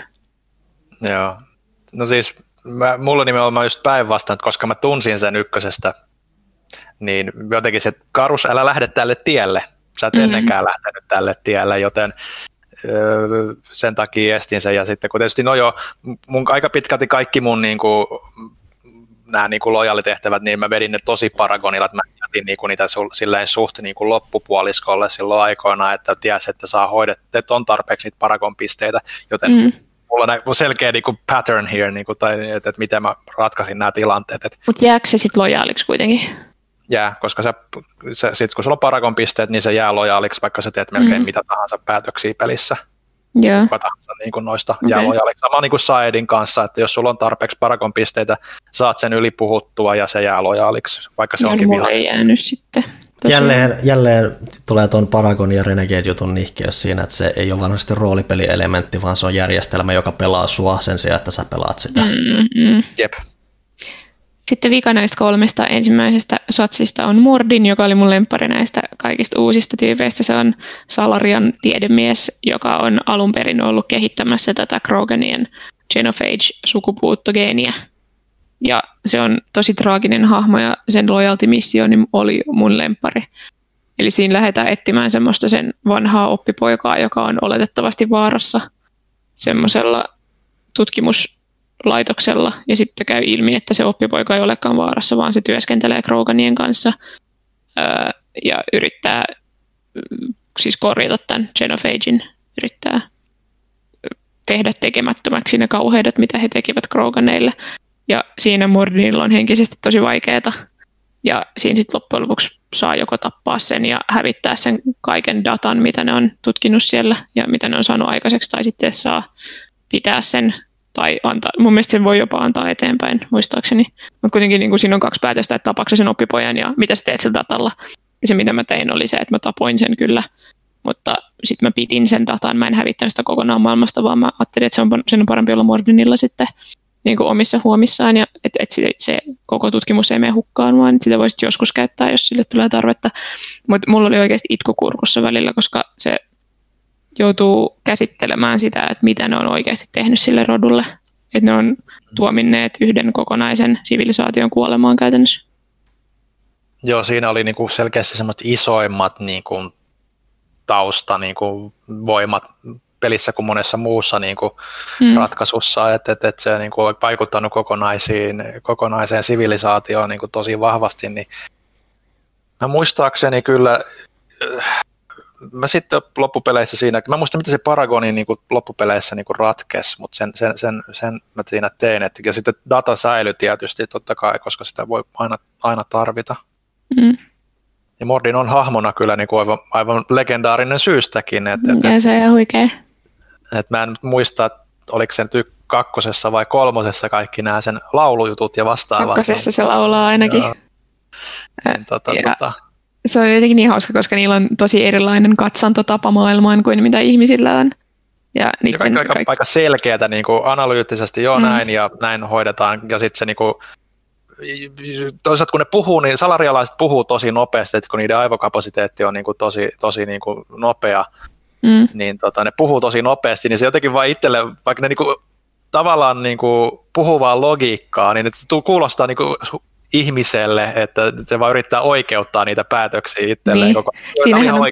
siis se, siis se, se kuulostaa neuroottiselta. Ja siinähän on paljon niitä interrupteja, että sä pystyt painaa joko Paragon tai Renegade Interruptiin silleen, että se keskeyttää sen, sen jäätävän selityksen, mitä silloin meneillään. Mulla tulee sitten mieleen Sheldon tuosta Big Bang Theorysta, mutta silleen hyvällä tavalla. Joo. Sheldon on ärsyttävä, mutta tästä Morden ei ole. Mutta siis on samanlainen tapa katsoa maailmaa hyvin loogisesti. Ja sitten siinähän, vaikka se on niin tunteikas loyalty-missio, niin siinä vaiheessa, kun pääset takaisin Normandille, niin se on silleen jo, että ei mulla mitään ongelmaa enää, että mä käsittelin kaikki nämä tunteet ja matkalla tänne. Mutta joo, sitten seuraavat, mitä saa, niin siinä on, no mennään vaikka taliin sitten. Jee.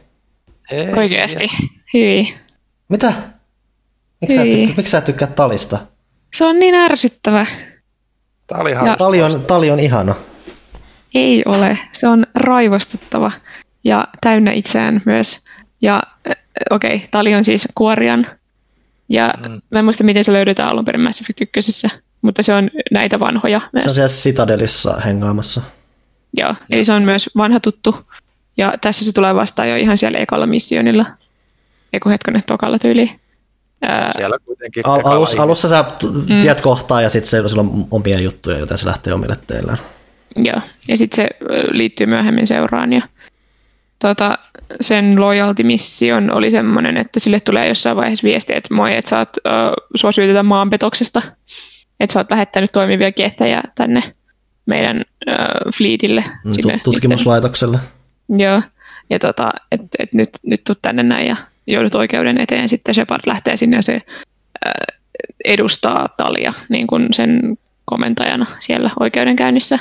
Ja sitten mm. ne saa luvan lähteä etsimään sieltä tutkimuslaitokselta todistusaineistoa, että mitä siellä on oikeasti tapahtunut. Ja sitten käy ilmi, että Talin isä on tutkinut sitä, miten Gethit voisi uudelleen aktivoida ja miten ne voisi niin kuin, käännyttää takaisin niiden puolelle, jotta ne voisi loppujen lopuksi valottaa takaisin sen niiden kotiplaneetan. Ja tota, sitten siellä on siellä käynnissä on erilaisia niitä, niitä sen kansan edustajia, jotka on eri mieltä asioista, että jotkut on sitä mieltä, että ihan sama, että, että niin kuin luodaan meille uusi tulevaisuus, ei meidän tarvitse palata sinne, jotkut on sitä mieltä, että nyt mennään kehtien kanssa sotaan, ja tota, sit siinä, on, siinä oli tosi paljon eri päätöksiä, että, niin kuin, että mitä sä kerrot ja, ja kenelle sä annat tätä dataa ja jne, mutta niin kuin se, se keskeinen päätös, joka vaikuttaa Talin lojaliteettiin, on se, että kerrotko sä sille paneelille, että sen isä oli sotarikollinen vai väität sä, että ette löytänyt mitään? Niin, että sehän on se, ja. että sen isä tosiaan työskenteli siellä tutkimuslaitoksella ja se mitä se just teki oli se, että kun se herättää näitä gethejä uudelleen, aktivoi tai muuta ja sitä kautta se on tehnyt suurimman rikoksen, mitä mm. sä voit siinä koko porukassa tehdä jo ennen kuin ne on edes, ja se on niin laskettu sellaiseksi ennen kuin ne edes joutuu lähteä evakkoon tai muuta, että mm. se on mm. niin kuin pahin mahdollinen asia, mitä tuommoinen voi tehdä, ja sitten se on just se, että haluatko se mieluummin. Sehän on ylipäätänsä tosi tämmöinen tosi ristiriitainen suhde sen isä, että se olisi enemmän halunnut semmoisen oikeasti isän, joka ei olisi koko ajan tekemään, että sen isän tavoite oli saada pala, oli, että hei se voi tuoda Talin takaisin kotiplaneetalle ja se voi asua siellä rauhassa tai muuta, mutta se oli niin keskittynyt siihen työhönsä, että Talilla ei ollut ns. oikea isä ja se olisi vaan halunnut semmoisen, mm-hmm. joka moikkaisi välillä ja olisi vaan semmoinen isämäinen hahmo ja se oli tosi ristiriitainen siitä, mutta sitten just, että kun siellä tulee eteen nämä nämä päätökset siitä, että hei, että kerrotaanko me nyt kaikille, että tämä on meidän koko lain pahin rikollinen koskaan, koska se on tehnyt mm. näin, niin se mieluummin peittää se ja tulee karkotetuksi sieltä fliitistä. Joo, mun mielestä se oli epäeettistä, joten mä kerroin niille, mitä siellä oli oikeasti tapahtunut, jota oli, ei puhunut minulle jälleen mitään. Eli nyt tässä on jo kaksi hahmoa, jotka ei suostunut puhua mulle koko loppipelin aikana mitään niiden lojalty jälkeen. Koska mun mielestä oli oikein. Mun, mun oli tärkeää kertoa se, mitä oli oikeasti tapahtunut. Mutta se, mitä mä jätin tekemättä, oli se, että mä en antanut sitä Geth-dataa niille hulluille sotaintoilijoille, koska mun mielestä se oli huono idea lähteä mihinkään sotaan nyt tässä vaiheessa. Jep. No, no siis Paragon, asiat ratkee itsestään niin kuin, mm. ja, ja, ja, ja, ja, niin poispäin, että vaikka, vaikka sanoisikin jotain, niin asiat pysyy, asiat pysyy niin kuin hyvällä tolalla – niin sehän tosiaan, sehän tosiaan tuossa on myös ylipäätään se Paragon vaihtoehto, että sä annat, tai siis sä ilmaiset sen, että Renegade on se, että se pitää, oliko se itse asiassa niin päin, vai se mun mielestä niin päin, että Renegade on hiljaa ja antaa Talin mm. ottaa sen hitin. Mm. Joo. Et, et, et, ja. loppupeleissähän tuossa niinku, lop, nyt mulla ajatus, ajatus katkesi jotenkin, mutta siis niinku loppupeleissähän tuossa niinku on just se, että et, et mä, mä pelasin niinku selkeästi enemmän – niin kuin järjestelmän kautta kuin, niin kuin asioiden oikeudenmukaisuuden kautta mm. todennäköisesti, että, että se oli niin, kuin niin silleen pelimäinen niin kuin tapa mm. lähestyä, että, että ei ehkä vielä siinä vaiheessa osannut ajatella tai eläytyä siihen rooliin niin kuin varsinaisesti. Niin se, edelleen se peli ei mun mielestä oikein anna sitä aina. Et siinä on heti kun sä niin. tiedät, miten se toimii, niin se, on, se menee rikki tosi helposti. Että sä alat ajattelemaan sitä niin. pelinä sen sijaan, että sä mietit, että okei, miten tämä vaikuttaa tähän tai tähän, tähän, tähän. Ylipäätään se, sitä rikkoo myös se, että kaikki on aseteltu tosi tärkeästi. Sä tiedät aina, mikä on se Paragon vaihtoehto, että sä tiedät aina, mikä on se Renegade vaihtoehto, vaikka sitä ei olisi värjätty tai muuta, kaikki asetelmat tai muut. Ja just se, että miten asioita asetelta. Aa, nyt taas on tästä pitkä valinta tämän hahmon jutusta, ja koska aina on joku ongelmatekijä tämän ja tämän suhteen, joten mun pitää miettiä se näin ja näin, jotta mä saan sen haluamani lopputuloksen. Mm. Et se on Mass Effectin peluuta. No tuossa oli sen, äh, tota, sen puolesta argumentti, että me pelaan aina väärin, eli me pelaan aika niinku sekasortoisesti tai silleen niinku, äh, miksaan noita kahta lähestymistapaa, ihan sama mitä peliä mä pelaan, ja silloinhan mun kohtalokseni koituu Greedfallissa se, että mä yritän olla kauhean diplomaattinen ja mm. kaikkien kaveri, ja sitten se ei ole, niinku, se ei ole ideaali pelikokemus. Mutta se, että mä olin vähän puoliksi Renegade puoliksi Paragon, milloin mitäkin johti siihen, että mä en voinut ajatella tuon järjestelmän kautta, minkä takia sitten osa oli mulle loppu, lopussa tosi vihaisia ja menetin varmaan ehkä jotain, mutta mä olen onnellinen siitä, että mä en lähtenyt tuohon niinku pisteiden geimaamiseen, koska mun mielestä olisi pilannut siitä jotain. Mm. Mutta tota, joo, en tosiaan pitänyt todistaa, hän ei pitänyt minusta. Sitten äh, meillä on... Talia. Mun mielestä hyppäsit tota itse asiassa ihmisten yli. Kyllä, kyllä se varmaan, että Tali taisi olla vähän sit jälkipäästä. Joo, tää, mulla on tämä lista, mä mennyt näitä vaan niinku Ei se ole niin hirveästi väliä. Yksi, yksi toinen DLC-hahmo, mikä tulee sitten, kun pääsee Citadeliin, on Kasumi, eli semmoinen äh, mestarivaras, japanilainen tyyppi.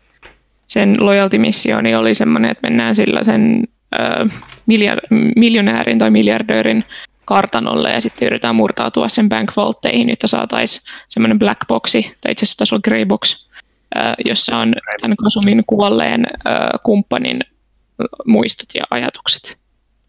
Ja sitten mulla ei mitään muistikuvaa, että mitä, mikä se päätös mahtoi olla siinä, mutta mun kasumi kyllä päätyi. oli nimenomaan, että, että, että tota, siellä Greyboxissa oli myös semmoista tosi arkaluontoista informaatiota, joka niin kuin voisi kaataa koko allianssi vai councilin, mm. kumpi, että jos se niin kuin, tieto pääsee leviämään, niin se olisi niin kuin, järjestäytyneen sivilisaation niin kuin, tietynlainen rappeutuma siinä vaiheessa, koska se oli jotain niin hirvittävää. Eli se lopullinen päätöshän siinä sitten oli oikeastaan, että no annat sä Kasumin säilyttää tämän laatikon ja se voi elää mm. siellä muistoissaan sen, sen, sen entisen partnerinsa kanssa, vai sitten, niin kuin, vai sitten tuhota sen, että, että varmasti tämä ei pääse leviämään tämä informaatio. Että sun periaatteessa on kysymys siitä, että luotatte siihen, että pystyykö Kasumi pitämään tämän tiedon niin kuin salassa omin, yeah. vai haluatko, että se uhraa oman, omat muistonsa ja tai no ainakin ne, ne, että se pystyy elämään niitä siellä virtuaalisesti vai miten se nyt, mä en se, se on vähän epäselvää, että miten ne niinku toimii, mutta, mutta niitä ihasteli niitä kuvia ainakin siellä virtuaalitodellisuudessa vai mikä se nyt olikaan se, missä se sitten niitä katteli. Mä pistin sen tuhoamaan sen, mutta se pysyi sieltä lojaalina. Joo, mä, mä, mä, mä tuhosin sen itse hänen puolestaan, mutta hänen niin kuin suostumuksella.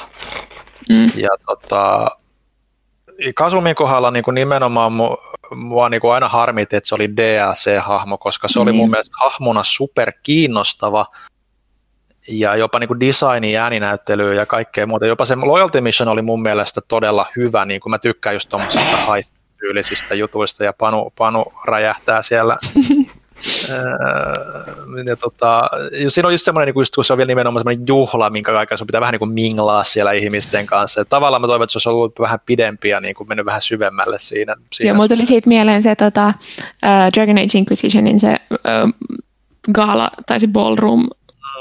Missiosysteemi, mutta siis paljon pienemmässä koossa tietenkin, mutta Jep. se on vähän semmoinen prototyyppi sille. Mun mielestä oli hauskaa. Uh, mutta tosiaan toi DLC-hahmo oli ihan, ihan sama loppujen lopuksi niin kuin, ei kauheasti tunteita mihinkään suuntaan. Sitten äh, onko se, onko se jopa Mordinin loyalty missionissa, missä löytyy Grant?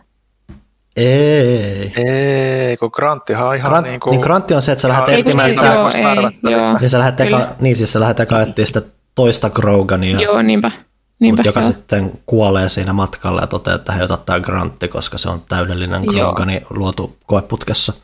Kyllä, eli se on siellä koeputkessa se on tehty täydelliseksi äh, spesimeniksi Kroganeista. Se on geneettisesti täydellinen ja se ehkä joskus korjaa sen genophagein, jos se vaan pääsee lisääntymään. Tota, mm. Se Hän on, on myös siellä, kun... tai parin ikäinen. Joo, kun sä tuot sen Normandille, niin se on siellä unessa siellä koeputkessa ja se voi olla herättämättä sitä koko pelin aikana, eli se on sinänsä valinnainen tyyppi niin kuin, no, kaikki muutkin on, mutta niin kuin, että toi on tosi selkeä, että herätätkö sä sen vai etkö herätä. Mm. Ja itse herätin, mun mielestä se oli kauhean symppistyyppi.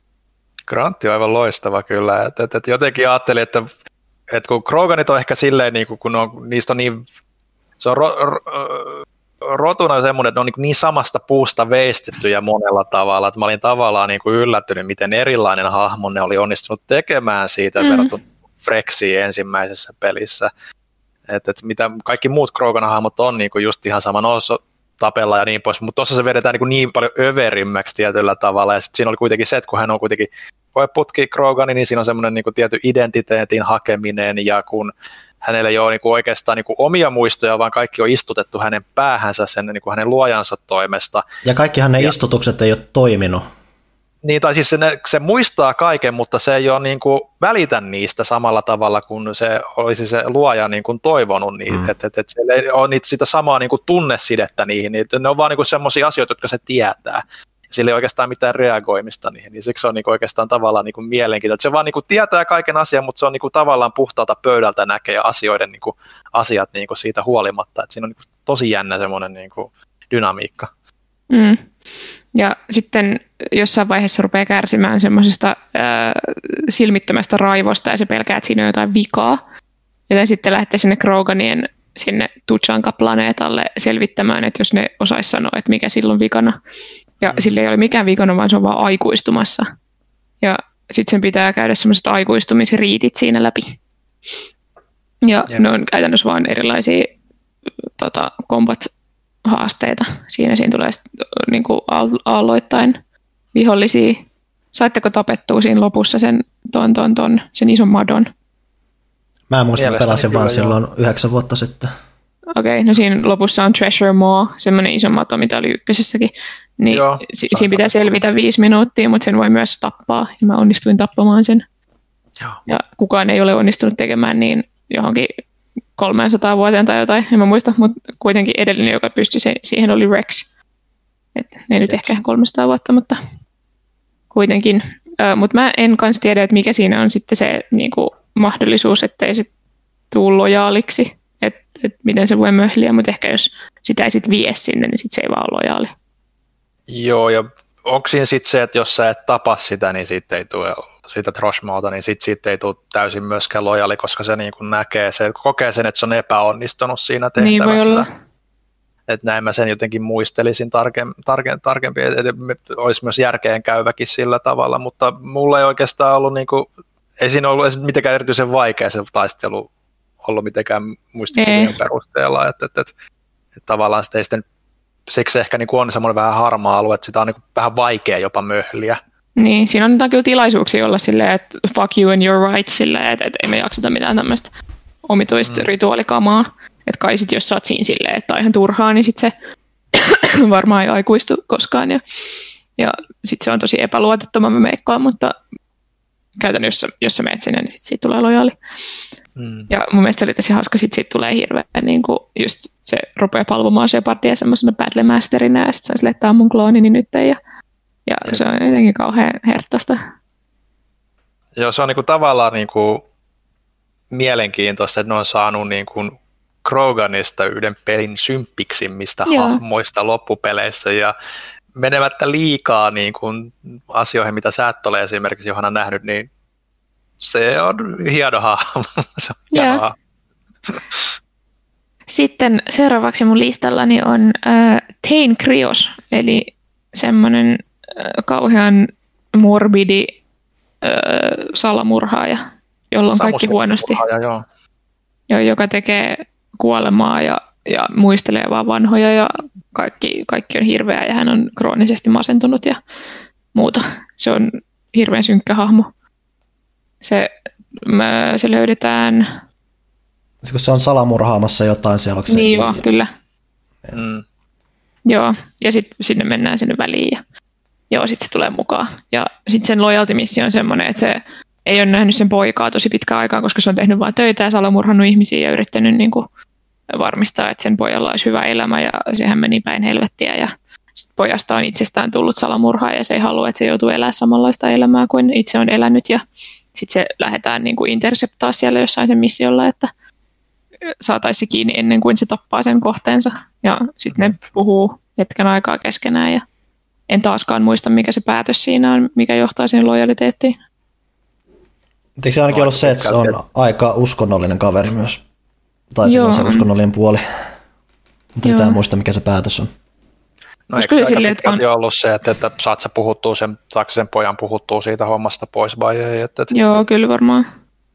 Että, että, että, että se niin kuin aika konkreettinen siinä on, mutta Teinistä on just niin kuin, mun mielestä, mä itse pidin Teinistä tosi paljon silloin yhdeksän vuotta sitten. Se, se että se niin kuin näyttää siistiltä, sillä on supermakea ääni ja se näyttelytyö on niin kuin ihan, ihan älyttömän hyvää, niin, niin, niin, nyt jotenkin tosiaan toi synkkyys siitä niin kuin vielä korostui tällä jälkeenpäin, niin kuin, että, että, että miten tavallaan niin kuin, traaginen hahmo, kuinka se velloo siinä suorastaan niin kuin mm. siinä. Tavallaan velloo, se... mutta samalla se on tosi silleen pleinisen suhteen. Eli kun se juttelee muille, niin se on, niin se on silleen, että on niitä nyt tapahtuu ja näin muuta, että se nyt ei kuulu välttämättä teille, mutta mä oon täällä omassa pimennossa, niin sitten niin mietiskelen se, niitä. Se, se rotu, mitä tein on, niin se, niillä on täydellinen muisti. Että se voi minä hetkenä hyvänsä niin kuin, tavallaan matkustaa ajassa taaksepäin mielessään, muistaa täydellisesti asioita, mitä on tapahtunut, ja sitten se aina mm. hämmentävästi menee semmoisen transsiin, missä se muistelee niitä juttuja, ja sitä kautta oppii tuntemaan sen, sen traagisen taustatarinan. Ja Jep. onhan se jo, mä, mä en kauaa häntä tuntenut, voin tässä jo paljastaa. sitten on, ähm, sitten on Samara, joka on siis ähm, tämmöinen asari, eli semmoinen, ne on semmoisia sinisiä tyyppejä. Ne on niin kuin Mass Effect varmaan tunnetuin symboli, että siniset mm. tissityypit, jotka parittelee kaikkien kanssa, koska ne Naispuolinen voi. puhtaasti rotu, tai no siis... Mm. Ja lisääntyy muiden lajien kanssa. Mm. Mikä se, mikä se termi niille on, kun ne yhdistää jotkut itsensä Joo, ne... ja sitten niin... Joo, ne harrastaa niin mentaaliseksiä. Ne silleen yhdistää tietoisuutensa mm. ja sitten ne silleen lisääntyy. Ja sitten niistä tulee aina tota, semmoisia sinisiä tyyppejä, mutta sitten niillä on jotain, jotain geneettistä koodia tai jotain tapoja niiltä isiltään mm. tai äideiltään, koska ne voi olla, nämä asarit voi olla joko isiä tai äitejä siinä dynamiikassa. Niin Samara on semmoinen Justicar, eli se on semmoinen öö, miksi sitä nyt kuvailisi, mutta lemmin vaan Judge Dredd. Mut no, siis, se on melkein semmoinen yli, ylipappi Judge niin. Dredd just, jotta... Kyllä. Joo, että sen koko elämän tehtävä on etsiä ihmisiä, jotka tekevät väärin ja tappaa heidät kylmäverisesti. Et jos joku on tehnyt väärin, niin se kuolee. Se on se pointti. Jep. Ja mä tykkäsin Samarasta ihan hirveästi. Mun mielestä sillä oli ihanan näköinen se näyttely. Siis siinä on tosi kauniit kasvonpiirteet, mä tykkäsin siitä. Ja sitten sillä on kiva se ääninäyttelijä. Se on mun mielestä kiehtova hahmo. Ja sitten sen loyalty-missioni oli semmoinen, että silloin kolme tytärtä, jotka kaikki on semmoisia outoja geneettisiä ö, abominaatioita, että aina kun ne parittelee, ensinnäkin ne on seksiaddikteja, ja aina kun ne parittelee, niin ne tappaa vissiin sen. Ne tappaa sen, ja, mutta sitten ne saa niiltä lisää tietoa, voimaa ja tällaista. Joo, Joo. Eli että ne, ne on hirveän ne, vaarallisia. Niin, niillä on myös syy tehdä sitä. Joo. Jep. Ja tota, sitten mennään etsimään sitä sen, kaksi tytärtä on siis elää jo ilmeisesti jossain laitoksessa silleen, että, että ne ei pääse mihinkään ihmisten ilmoille, mutta se kolmas on ollut jo pidemmän, pidempään tota, paussa. Nel, 400 ja, vuotta. Joo, ja sitten se on vihdoin löytänyt sen ja nämä jotenkin vähän toistaa itseään, muuten nämä kaavat, että aina mm. on etsitty kauan jotain. Ja, joo. ja joku, on perhe, joku on jonkun perheen jäsen ja jotain. Että... Niinpä. Mm. Ja aina jokaisen tehtävän alusta löytyy ihminen, joka kertoo sulle kaiken, mitä taustat, mitä täällä tapahtuu ja missä mm. kaikki on ja niin poispäin. Joo, niin sitten kuitenkin löydetään se semmoista baarista ja sitten homma on se, että Shepardin pitää äh, sitten vikitellä sitä siellä baarissa ja esittää semmoista kovaa äijää kautta naista, jotta se kiinnostuisi se Morind, se tytär siitä ja sitten se loppujen lopuksi kutsuu sen omaan asuntoonsa ja sitten ennen kuin kauheita tapahtuu, niin äh, Samara tappaa sen tai sitten ei tapa. Ja sitten mahdollisuus on se, että siinä itse asiassa Samara vissiin, mä, mä en siis pelannut tätä näin, mutta Samara kuolee ja sitten se tytär ottaa sen paikan. Ja, ja se ottaa mo- Morintin itsellesi, joo. Joo, mä, kukaan mä en... ei huomaa, että se ei olekaan Samara, koska näyttää ihan samalta. Hmm. Joo. Mutta mä tapoin kyllä Morintin. Joo, kyllä se, se, taisi, se taisi olla semmoinen, että se oli niin, niin päivänselvä, että se pitää antaa mennä, että, että, että se lähti, lähti siinä, mutta – mä itse asiassa niin välittänyt Samarasta hahmona, ainakaan ekalla läpi pelukerralla, että nyt kun se tuli tuossa uudestaan vastaan, niin okei, tässä on vähän enemmän särmää kuin muisti kyllä, että et, et, et. jotenkin just se, niinku, just jotenkin se, että se, niinku, se tietty ehdottomuus niinku, ja just se, niinku, että nyt mennään koodin mukaan ja, ja, ja niin poispäin, vaikka sitten vähän niinku, höllää sitä niinku, siinä vaiheessa, kun se liittyy Shepardin niinku, tiimiin ja sitten se joutuu niin kuin jonkun verran luovuttamaan niistä, että se pystyy suorittamaan sen tehtävän, mutta jotenkin sitten se oli aina niin, kuin niin kärkkäät ne mielipiteet, ne niin kuin tavallaan ehkä jopa niin kuin ärsytti silloin aikoinaan sitten siinä, siinä että, että, että se mikä mua kiehtoi siinä... valkoista ehkä tietyllä tavalla.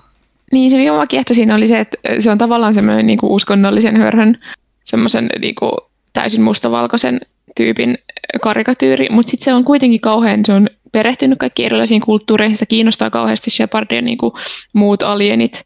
Se haluaa mm. oppia niistä kauheasti. Se myös universumi on maailman kaunein paikka ja se haluaa ensinnäkin sinne, sinne ikkunan ääreen siellä Normandissa, että se voi katsella, kun mm. tähdet menee ohi. Ja mun mielestä se oli jotenkin niin, niin kuin elegantti ja semmoinen ahma, mä tykkäsin siitä.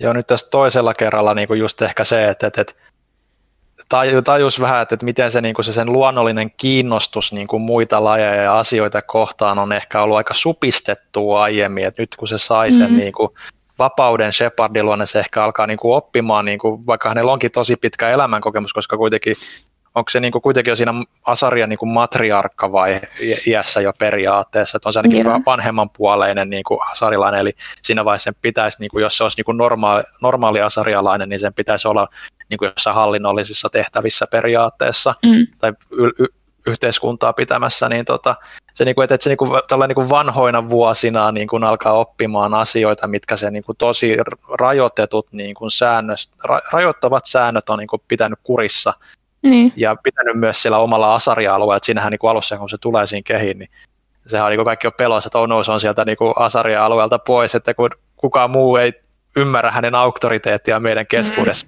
Voi eikä voi niin kuin, antaa anteeksi, jos se tekee jotain niin kuin kaikessa ehdottomuudessa, jotain niin kuin kansainvälisen selkkauksen, niin tästä tulee isoja ongelmia. Niin se, mm. Siinä mielessä niin on paljon mielenkiintoisempi hahmo nyt kuin ehkä alkujaan niin kuin tajus. Sitten meillä on Jack, joka on äh, tämä, joka suututti mun Mirandani. Eli se on semmoinen, äh, joka on ollut just, oliko se nimenomaan Cerberuksen tutkimuslaitos? Oli vissiin. Joo, Cerberuksen tutki. Joo, sitä on kovasti ollut, syyttää. Joo, on ollut lapsena semmoisessa tutkimuslaitoksessa, missä, koska se on todella, todella voimakas biotikkien tai niiden niin kuin, telepaattisten voimien käyttäjä, hmm. ää, niin sitä on tutkittu siellä epäinhimillisinkin keinoin, ja sitten se on painut sieltä ja tappanut kaikki matkallaan. Ja. Se löydetään jostain. Miksi mun muistikuvat on näin hatarat, mä pelasin ne kaksi viikkoa sitten. no, mulla se on jotenkin aina ollut, aina mennyt vaan silleen toisesta korvasta ulos tai muuta, että mulla ei koskaan ollut mitään tekemistä suhdetta sen suhteen kanssa. Jännä, koska mä sitten taas tykkäsin siitä tosi paljon. Se oli semmoinen, öö, no siis se on semmoinen maihari-tyyppi. Sille mm-hmm. sille paitaa, mutta se nyt ei liittynyt siihen, mä itse asiassa laitoin sille heti paidan päälle, koska mulla oli niitä DLC Alternate tota, vaatteita, koska siis Jackilla on mm. kirjaimellisesti vain semmoiset henkselit, mitkä peittää sen nännit, mikä no. oli todella hämmentävä valinta. Ja Jack on siis nainen. Joo, kyllä. Ja sitten sen loyalty-missio, se on tosi vihainen tyyppi. Se, on, se vihaa kaikkea, se ei haluaisi olla se Normandilla, se vihaa Shepardilla, se vihaa kaikkea. Maailma on hirveä paikka, se haluaa tappaa kaikki. Mutta sitten Shepard antaa sille sellaista dataa, millä se saa selvitetty, että missä se tutkimuslaitos on ja mitä siellä on tapahtunut, ne matkustaa sinne ja sitten se haluaa räjäyttää sen koko paikan, sinne vie sinne pommin sinne sen selliin. Ja tuota, sitten sieltä löytyy semmoinen yksi joku selviytyjä, joka haluaisi joka on ollut myös siis tämmöinen lapsi siellä, ja se on jäänyt asumaan sinne raunioihin, ja nyt se haluaisi sitten käynnistellä uudestaan sen operaation, ja se uskoo, että sillä pystyisi tekemään hyvää maailmassa, ja sitten se voi joko tappaa tai jättää eloon, ja minä tapoin sen, koska se oli selkeästi aivan täysin sekaisin. Joo, ja, kyllä, ja, juurikin näin. Joo, ja Jack oli sitten lojaali, ja sitten me räjäytettiin se paikka. Ja sen takia mä sitten saidasin sen siinä tappelussa, kun se ja Miranda oli riidoissa, koska se on selkeästi tosi traumatisoitunut hahmo. Ja se ei niin kuin voi sille vihalleen niin semmoiselle mitään, koska se on, sitä on kohdeltu niin huonosti. Ja mä koitin osoittaa sitä kohtaan semmoista niin kuin lempeyttä. Valitettavasti se sitten tulkitsi sen väärin ja ajatteli, että meillä on tulossa romanssi. Sitten kun mä sanoin, että mä en halua, niin sitten se suuttui mulle ja sitten se ei puhunut mulle koko loppupelissä. Eli siinä vaiheessa, kun mä menen niihin viimeisiin tehtäviin, niin mulla on se Miranda, Tali ja Jack, jotka kukaan ei suostu sanomaan mulle sanaakaan. Mm. Talihan syystä, kun vihaat sitä. Niin. niin. Mutta sitten kun mä puhun... Siinä... Niin, sano vaan. Sitten kun mä puhun Mirandalle, niin sanoin, että me puhuu kaverille Jackille. Sitten kun mä puhun Jackille, se on silleen, että Shepard, mulla ei sulla mitään sanottavaa. Äh, koska ton takia, kato, kaikki pitää niin kuin tehdä paragonana. paragonana. kaikki Paragon. tulee toiveen toistensa kanssa. Mutta Jack on niin kuin, siinä mielessä mielenkiintoinen, että no, kun se sanotaan jo heti alusta alkaa, että se on niin kuin, tosi niin kuin, avoin seksin suhteen esimerkiksi, niin mm-hmm. niin se, se on siinä mielessä mielenkiintoinen, että se niin kuin, jos sä pelaat naispuolisella Shepardilla, niin se vaikuttaa tosi niin kuin siihen viimeiseen asti siltä, että, että se niin kuin pystyy myös niin kuin romantisoimaan naishahmona ja se tavallaan niin kuin myös niin kuin, so, olisi sopinut siihen dialogiinkin, mutta ilmeisesti tämä, oli, ilmeisesti tämä niin kuin vaihtoehto poistettiin, koska biovarella, koska ne koki sen vissiin jotenkin vähän liian niin kuin stereotyyppisenä sitten, että, että, että niin. että et, et, tällaisella hahmolla se olisi sitten niin kuin mahdollista, mutta siis se, siinä on tosi niin kuin selkeä niin kuin semmoinen, että tässä kohdassa sun pitäisi pystyä jopa niin kuin romantisoimaan, kun taas niin kuin muilla hahmoilla niin kuin se, sellaista niin kuin tilannetta ei tule, että, että ai, tätä ei voikaan viedä eteenpäin. Se tulee hyvin selväksi niin kuin, jo niin kuin niiden aikaisempien keskustelun pohjalta, että sen kanssa ei voi romantisoida. Että se on mm. siinä mielessä niin kuin tosi, tosi jännää, että, että ne niin kuin sitten lähti, lähti tolleen te- tai sitä ei niin kuin saatu naksittua kovinkaan luonnollisesti pois, jos ne sen halus. Jackin romanssihan on sellainen, että, sorry, että, että sä pystyt tota, harrastaa sen kanssa niin kasuaaliseksiä, mutta sen ei tarvitse olla romanssia, pystyt silti aloittamaan romanssin jonkun muun kanssa. Toisin kuin sitten, jos sä aloitat jonkun toisen kanssa lämmittelee jotain, sitä kaikki muut lukkiutuu pois. Mutta sitten jos sä nimenomaan niin kuin harrastat sitä kasuaalia seksiä Jackin kanssa, niin sä et pysty sitä enää romantisoimaan oikeasti, koska se kokee itsensä tavallaan hyväksi käytetyksi tai silleen, että siitä ei voi tulla mitään oikeaa, mutta jos siinä vaiheessa, kun se ehdottaa sulle, niin sanoo, että mä haluan vielä tuntea sut paremmin, niin sit siitä voi aloittaa semmoisen oikean romanssin, Joo. mikä olisi ollut myös tosi mielenkiintoista. Joo, että, että kyllä jotenkin se, ehkä siinä oli niin paljon sitä semmoista niinku draamaa siinä sen elämässä, että sit niinku oli väkisinkin semmoista niinku sympatiaa sen puolella, mm-hmm. että kun mm. kuitenkin siinä, että sen lisäksi, että se niinku oli siellä, niinku siellä testattavana, niin nimenomaan niinku teki niitä hirveyksiä nimenomaan sille sen takia, että se voimistuisi bioottina vielä enemmän, että se raivo niin kuin, niin kuin vahvistaisi sitä, niin siinä niin. Niin tavallaan sitä, että hei sun pitää löytää niin kuin se sun niin kuin inhimillisempi puoli, että se oli tehnyt kaiken maailman rikokset jo siinä, siinä vaiheessa, kun se tavataan, että, että, että, että, että tavallaan niin kuin, siinä tuli semmoinen niin kuin pelastetaan tämä tyyppi niin kuin itseltään mm. fiilis, mikä niin kuin, mulla niin kuin iski niin kuin jotenkin siinä Sama. hahmossa tosi paljon. Ja mä jotenkin välitin siitä ihan hirveästi siihen loppuun mennessä. Um, Sitten meillä on vielä, no Liara ei ollut sille virallinen, se on vaan siinä DLCssä, siinä Lair of the Shadow, Shadow Brokerissa sen saa takaisin, ja Liara on Liara. Se on, se on. aika samantyyppinen kuin ykkösessäkin.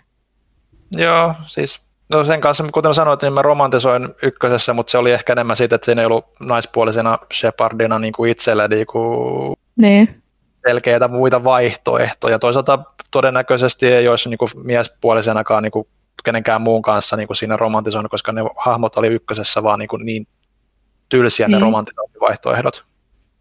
Ja sitten meillä on viimeinen, joka löytyy aika niin kuin loppupuolella, mikä oli mun mielestä tosi surullista, koska mä olisin halunnut käydä sen kanssa enemmän keskustelua musta tuntuu, että jäi kesken. On Legion, mm. joka on Geth, eli tämmöinen synteettinen tyyppi, joka on siihen asti tunnettu pelkästään vihollisena. Eli sä oot vaan tappanut niitä, ja niihin ei ole saatu mitään muuta kontaktia. Niitä ei edes pysty ymmärtämään, koska ne puhuu semmoista omituista konekieltä, mutta toi Legion puhu, pystyy puhumaan ihmisten kieltä. Niin, koska ne kaikki, mitä sä oot kohdannut, on näitä heretikkejä, jotka uskoo vanhoisiin laitteisiin ja niiden puheisiin ja Joo. näin pahoja. Eli on niiden eli, puolella. Joo, eli siinä käy siis ilmi, että kehtit, niitä on kahta eri leiriä. Eli nämä, jotka yrittää orjuuttaa kaikki muut rodut ja tappelee, tappaa kaiken, mikä tulee vastaan jo niiden riippereiden influensen alla. Ja mm. sitten Legion kuuluu näihin toisiin, jotka näkee, tai kokee lähinnä pitävänsä siitä kuorienien planeetasta huolta, kunnes ne pystyy joskus palaamaan sinne ja et uskoo, että ne pystyisi elämään tasavertaisina siellä.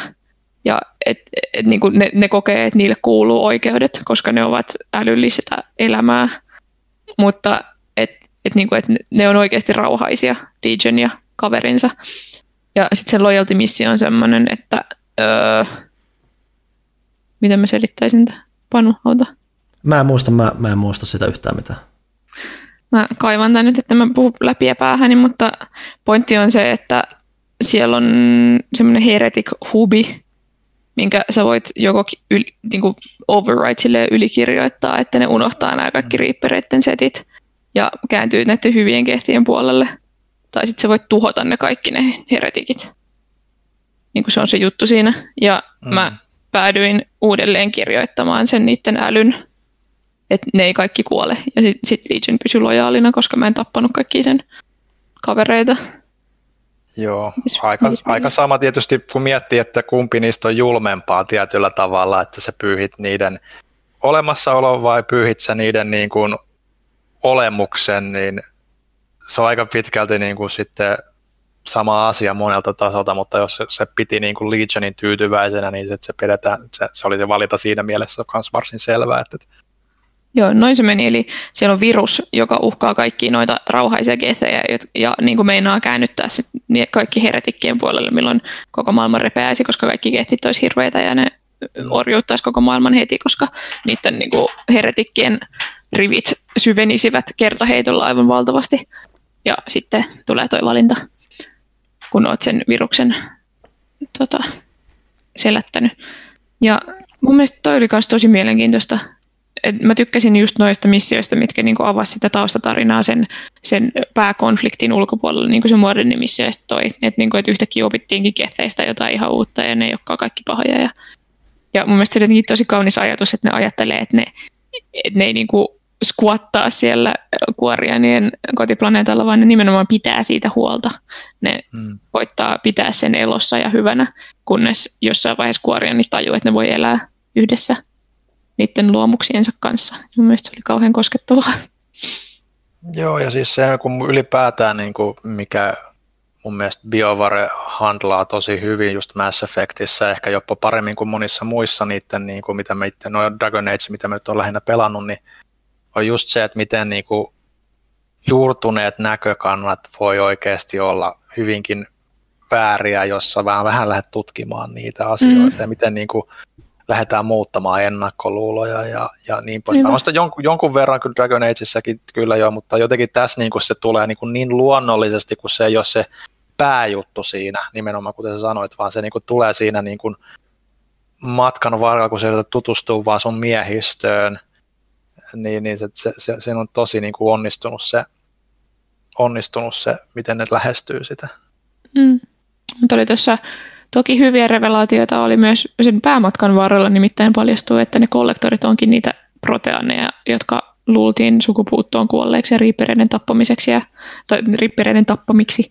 Ja käy ilmi, että riipperit on vaan orjuuttanut ja muuttanut ne tuommoisiksi hirveiksi öö, droneiksi, tuommoisiksi aivottomiksi kollektoreiksi, jotka... Ötököiksi palvelee vain yhtä tarkoitusta, vaikka ne oli ennen se kaikista älykkäin ja, ja edistyneen sivilisaatio galaksissa. Tuliko noin muuten mitään hahmo questien ulkopuolella mitään valintoja tai tapahtumia, mitä muuten jäi mieleen sitä mm. yhtä tiettyä lukuun ottamatta?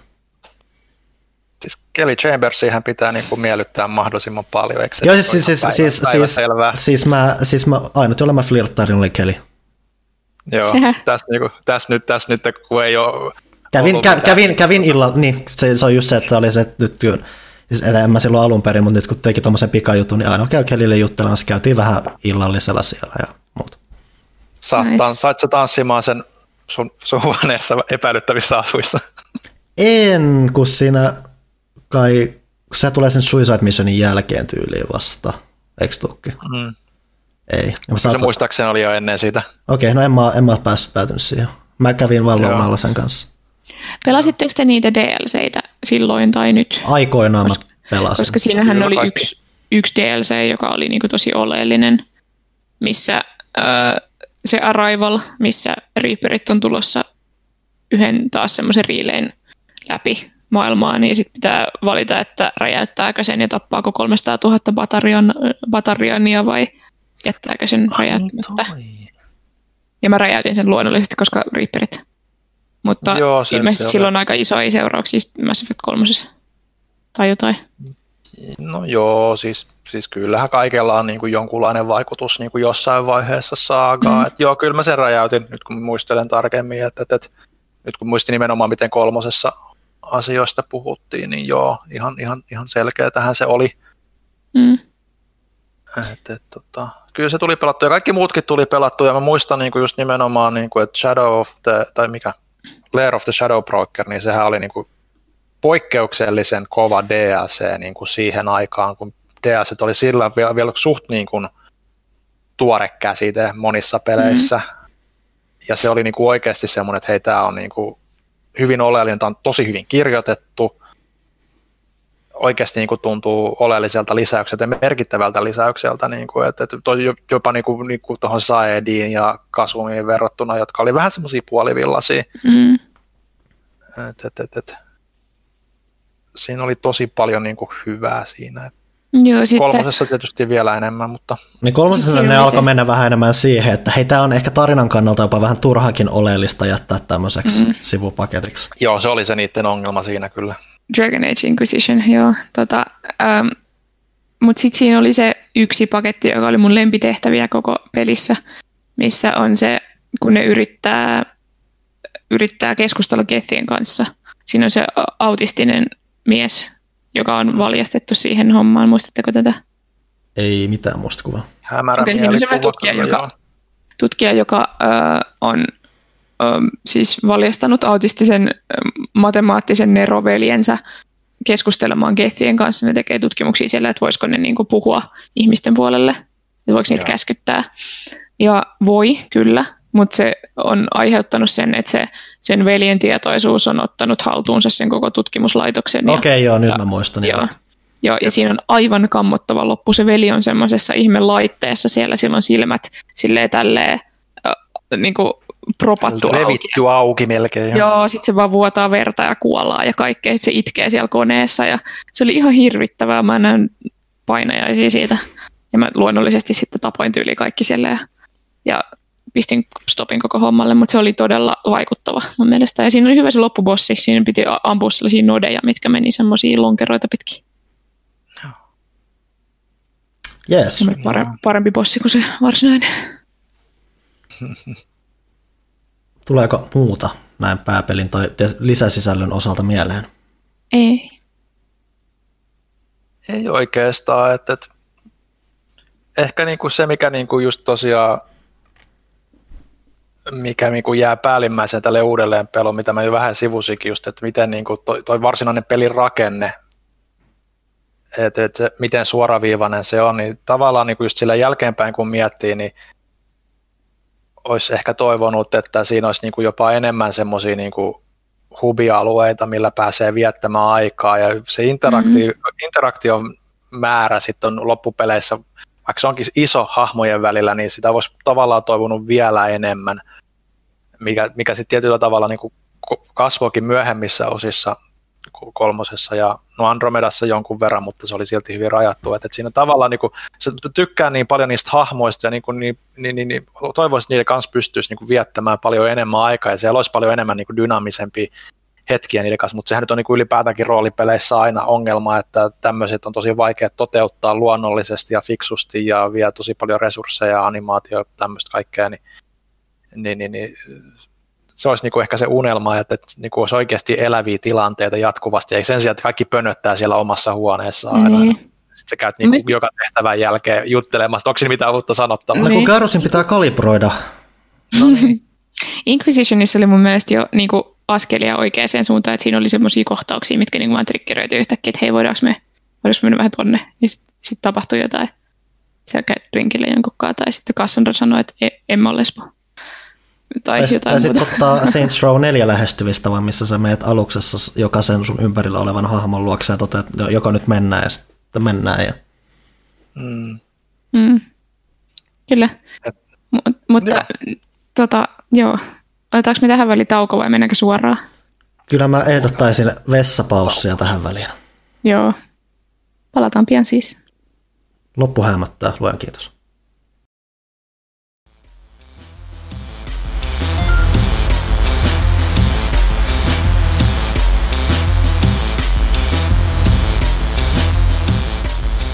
Innostuneena pelaajakästin podcasti jatkuu Mass Effectin parissa.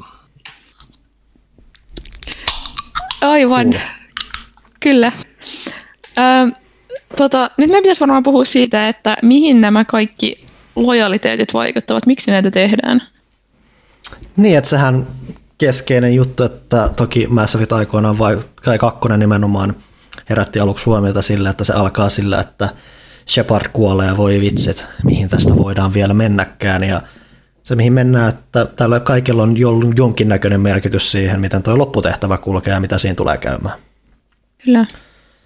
Että koko hommahan on se, että taistellaan näitä kollektoreja vastaan, yritetään istää näiden uhka, mutta näissä kollektoreissa on se, että ne majailee semmoisen Omega-4 Relayn takana, eli semmoinen koneisto, mikä, mistä käytännössä otetaan vauhtia ja lennetään galaksin keskukseen, missä nämä majailee. Ja Kukaan ei ole koskaan palannut sieltä. ei, Siitä puhutaan suicide missionina. sepä se, ja joillekin se on potentiaalisesti kuolemaa aiheuttava asia. Huttusen kanssahan tuossa vähän jo sivuttiin asiaa, että muun muassa Shepard voi tiettyjen speksien mukaan kuolla. Joo, kuka Ää- tahansa voi kuolla. Mm. Iso kysymys on, että miten me halutaan lähestyä tätä, koska tämä on moniosainen juttu ja monilla on omat tosi- kokemuksensa. Tosi vaikea, koska siinä on siis monta faceä ja hirveän monta valintaa, mitkä vaikuttaa siihen, miten se menee. Futtunen postasi meille tänne Discordiin tämmöisen jäätävän flowchartin, missä on siis uskomattoman monta haaraa ja kaikki faktoreita, millä se lasketaan, että ketkä selviää ja ketkä ei, tätä on ihan mahdotonta käydä läpi. No, tässä on se, että tuossa tämä periaatteessa jakautuu kolmeen osaan, ja niistä sitten on, ekassa osassa on kaksi, kolme tsekkiä, tokassa vaiheessa on yksi, kaksi, kolme, neljä, vähän enemmän tsekkiä, ja vikassa on sitten kolmisen tuommoista erilaista tsekkiä mitkä mm. vaikuttaa. Ja toi vika on äärimmäisen huvittava, koska siellä tulee keskiarvoja ja muita nämä ilmiä. Joo. Riittää no mennäänkö me sitten feissi kerrallaan tämä apuna?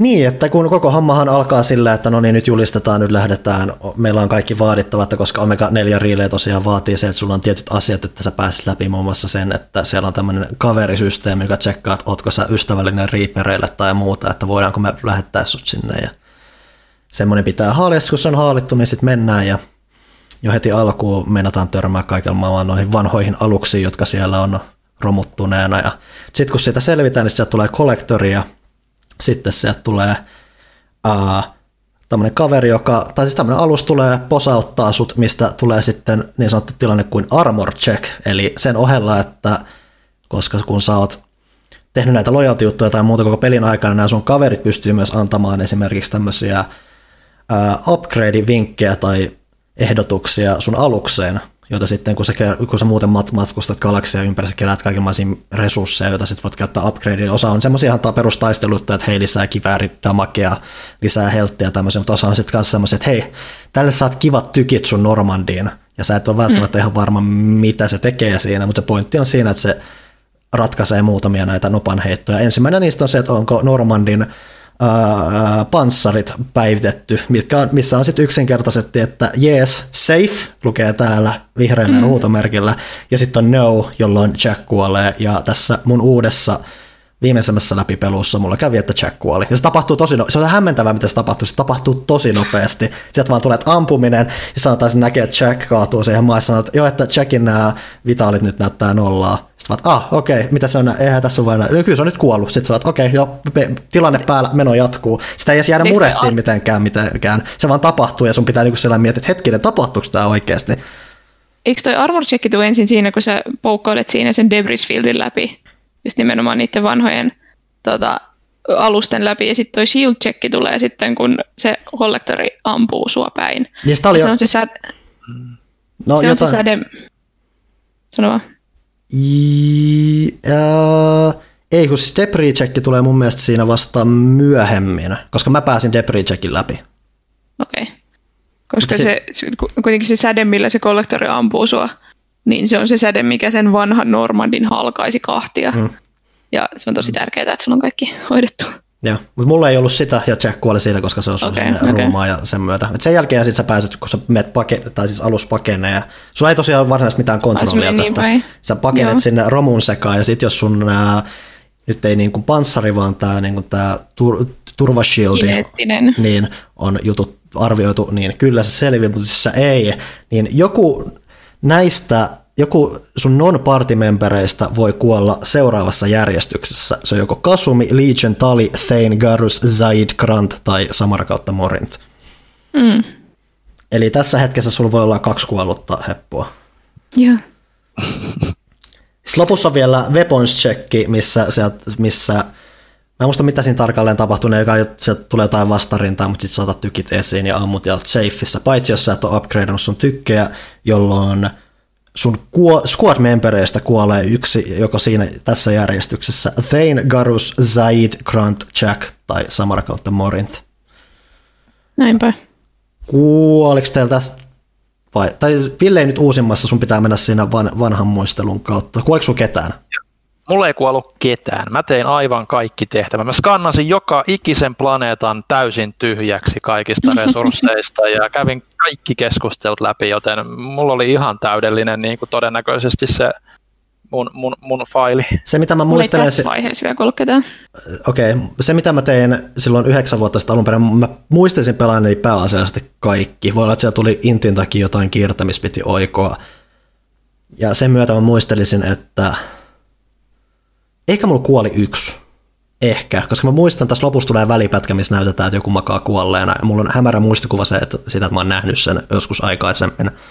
Et mä oon melko varma, että mulla on yksi kuoli silloin yhdeksän vuotta sitten. Nythän mä tein tarkoituksena sen, että mä pelasin tämän peli jossain kymmenessä tunnissa läpi, mikä tarkoitti sitä, että mä ohitin aika paljon oleellisia asioita. Mm. Ää, ja tein kaikki pakollis lojalti tehtävät, mikä muun muassa johti heti alkuun siihen, että Jack kuoli. Mutta muuten mulla ei ollut mm. vielä tässä vaiheessa mitään.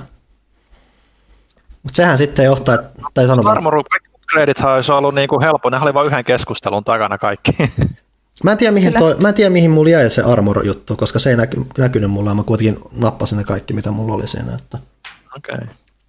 aika jännä. En tiedä. Sitten alkaa mennä monimutkaiseksi, eli nyt ollaan lennetty sinne Collectors Baseen.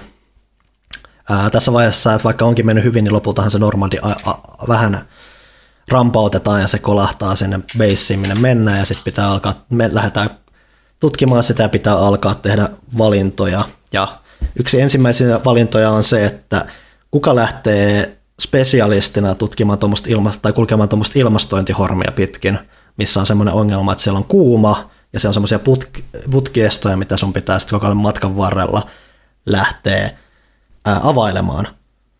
Mikä sitten menee sitten, että, tai haluatko joku sanoa tässä välissä jotain? No se, sen, siinä panostetaan tai korostetaan sitä, että sen pitää olla tech specialist, että sen täytyy osata käsitellä teknologiaa. Eli siihen on muutama tosi selkeä tyyppi, niin, eli, jotka voi siihen valita. Eli positiivisen rundi on se, että sä valitset joko Talin, Legionin tai Kasumin, koska ne on nämä yeah. tekkihempilöt. Sitten tsekataan, että okei, okay, onko se sulle lojaali. Jos on, niin ei mitään. Kuka on sitten johtaa ensimmäistä Fireteamia. Tässä myös tehdään valinta siinä, että sulla on kaksi porukkaa. Yksi on Shepardin johtaja ja sitten on toinen porukka, jossa sä määrität sitten johtajan ää, sillekin. Ja tässä sitten, että who is the leading, ei kukaan on ensimmäisen Fireteamin johtaja, niin se on joko, jos on joko Miranda, Jacob tai Garus, niin, ja se on lojaali, niin se spesialisti selviytyy sieltä. Joo. Mulla kävi silleen, että mulla oli kasumi kyllä, ja se pääsi ihan sinne loppuun asti, se pääsi sieltä venteistä uloskin vielä, että se ei kuollut sinne ilmastointihormiin, mutta sitten mä en ollut valinnut Mirandaa, koska se ei ollut mulle lojaali. Garrus oli mun party member koko pelin ajan, joten mä en ollut valinnut sitä. Ja Jacob on puupolkki, joten se vaan niin kuin täysin lensi mun tutkan alta, joten mun Fire-tiimin johtaja oli Samara, ja tämän takia Kasumi kuoli. Okei. Okay. Että tosiaan ratkaisevat on se, että jos sä et valitse Talia Legionia tai Kasumia, se ei ole sulle lojaali, ja sitten, että miten tuohon ton ekan Fire-tiimin kanssa käy, kenet sä valitset siihen johtamaan sitä. Ne johtaa mm. sieltä, jääkö Vent-spesialisti henkiin. Joo, ja tuossakin on niinku, mun mielestä tuolla oli niinku ihan päivänselvät valinnat niin kuin jo, että, että jos suunti hahmoja vähänkään, että, että, että, että mulla meni itsellä Kasumi sisään ja mulla oli joko Garrus tai Miranda tota, sitten Fire-tiimin johtajana. Että kuitenkin niin kuin no siihen, siihen, niin... Fire, siihen Fire-tiimikin alustetaan sitä, että Miranda sanoo, että hän, hän haluaa johtaa tätä, ja sitten Garrus sanoo, että ei kukaan vittu luota suhun. Mistä mm. se kirosana tulee, anteeksi. Mutta ää, että sitten mä laitoin, että okei, no laitetaan Garus tähän, koska mä, se on kuitenkin mulla ollut läheisin tai muuta, niin mä tiedän, että mm. sä hoit ajaa homman kotiin ja mulla tässä tapauksessa ei kuollut ketään. Yep. Ei vuosia sitten, en muista mitä silloin päätin, mutta ei tässä mun muistaakseni kuollut ketään. Nyt tässä uusimmassa hätäjutussa ei kuollut ketään. Mitäs täällä? Sitten on Long Walk-osio. Jossa... Siellä on semmoisia swarmeja, semmoisia pikkuötököitä hirveästi.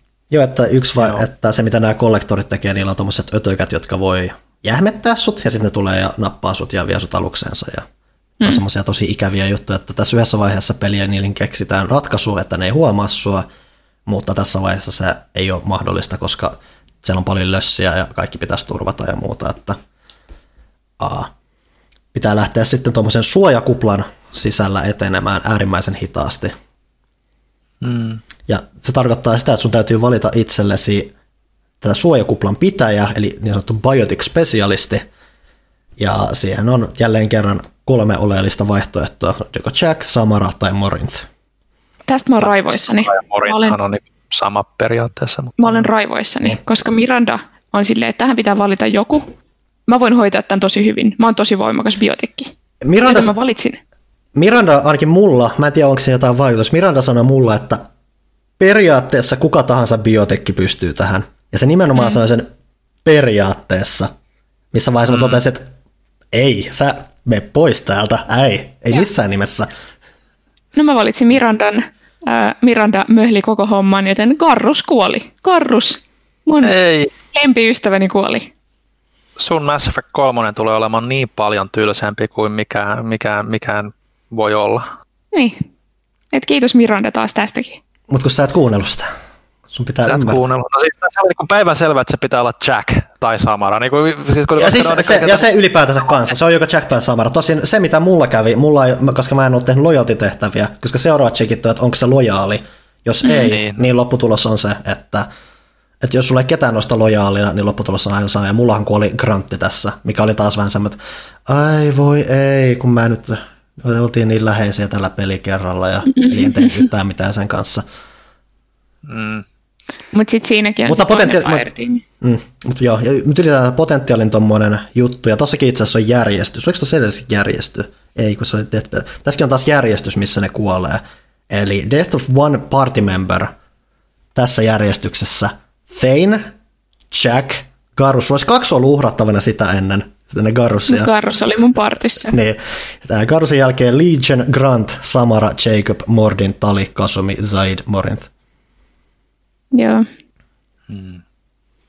Mutta sitten tosiaan tässä on kanssa valitaan taas toinen, nyt toinen tämmöinen sivu Fire-tiimi, joka lähtee samalla taas säheltämään siinä, kun sä teet omaa, ja siinä taas valitaan johtaja, ja jos sä valitset siihen Mirandan, niin se on nämä automaattinen success, ei mitään. Mm.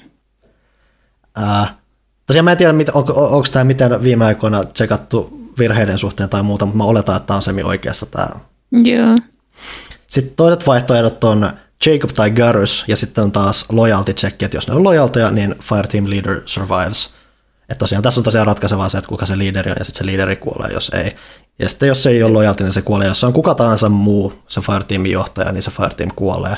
Ja tässä mulla kuoli Thane, koska mä oon mieltä, että Thane vielä me hoida. Eiku hetken, ei, tää ei ole se, tää ei ole se. Mä laitoin, no, mulla oli just toi. Mulla ei ollut se. Mä laitoin tähän vielä taas, kun mä tiedostin sen, että hei, Garus hoitaa homman kotiin, laitetaan Garus tähänkin, ja Garus hoiti homman kotiin. Mulla kävi just tolleen, että mä olin silleen, että apua, okei, okay, ää, mulla kuoli joku tyyppi, mitä mä nyt teen, mitä mä nyt teen, okei, okay, tein me vaan. Ja se, se, mä valitsin Tainin sen takia, että siinä painotettiin tosi kovasti sitä, että sen pitää olla niin combat specialisti sille, että sen pitää pystyä kestämään sitä niin tulitusta ja semmoista. Fine, mutta... Te, ei Tein ole sitä. Joo, mutta Teinille ei ole myöskään sitä niin kuin johto, johtokykyä. Se mm. on yksinäinen agentti. Niin. Joten valitsin aivan väärin ja Tein kuoli. Ja se oli aika inhoittavaa, kun siinä tulee koko ajan niin kuin radiopuhelimen kautta, että oikeasti mä en kestä enää kauaa ja please tulkaa auttaa ja sitten se kuolee.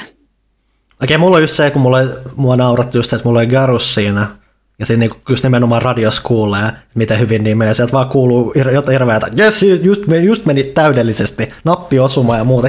Hirveät juhlintaa vaan kuuluu sieltä radiosta, mutta okei, siellä varmaan menee asettia hyvin. Joo. No kyllä hyvin noin niinku, noi erot niinku, selkeästi. Mm. Niinku, niitä, noihin on, noita on mietitty tosi niinku, tarkkaan ja huolella, niinku, mikä on tosi mm. upeata. Niin siis se on selvä, että tämä peli rakennettiin tämän varaan tosi laajalti. Mm. Että se on ollut selvästi semmoinen keskeinen pointti. Ää, toinen on sitten se, että itse asiassa yksi asia, mitä tässä ei huomioida, on se, että keskeinen juttu on se, että jos sä lähet Suicide Missionia tekemään tyyliin heti, kun se on mahdollista, sulla mm. tulee tilanne, missä sä Siis sehän mitä tässä ennenkin itse tapahtuu on se, että nämä ennen kuin sä lähdet Suicide Missioniin, kollektorit hyökkää Normandiin just silloin, kun Shepard ja kaikki muut nämä päähäput on poissa, ja ne tulee ja nappaa jokaisen ää, sun Normandin jäsenen paitsi Jokerin, ja sitten ne joutuu kaapatuksi tähän beissiin.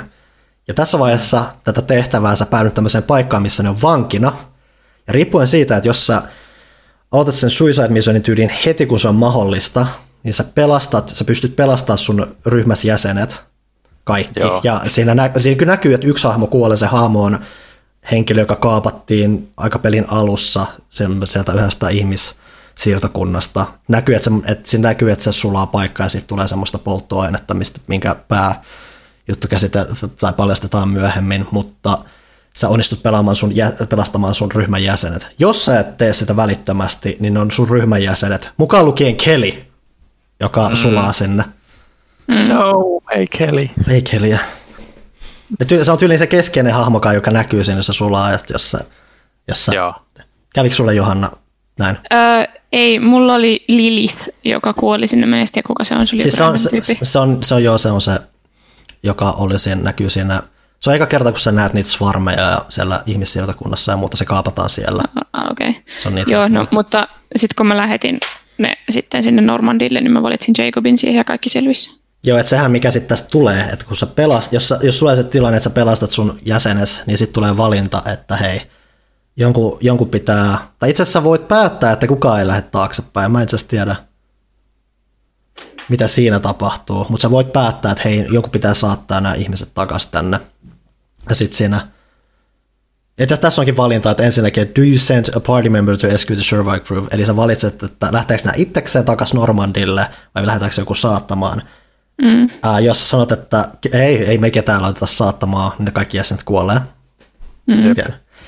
Kun taas sit, mm, ja sitten sä voit laittaa, että eskortti, että joku, joku, ihan kuka tahansa sulla siinä olevasta lähtee nyt viemään niitä takaisin. Ja sitten siinä on muuttoja sitten se, että okei, onko tämä lojaali vai eikö tämä ole lojalti.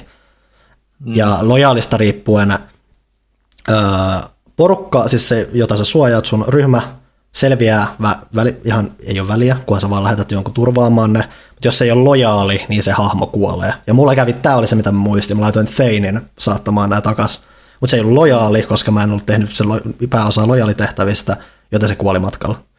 Mm. Tätäkin on se huvittava, miten ne ilmaisee, että se on semmoinen tosi nopeasti asia menevä, että sanoo, että se tulee, että hei, että sel, tuliko, nämä, tuliko nämä selviöitä, että se Joker vaan sanoo, että joo, tämä tuli, mutta Thane jäi matkan varrelle, että. Oi. Oi ei. Sitten, mikäs tämä juttu viimeinen on?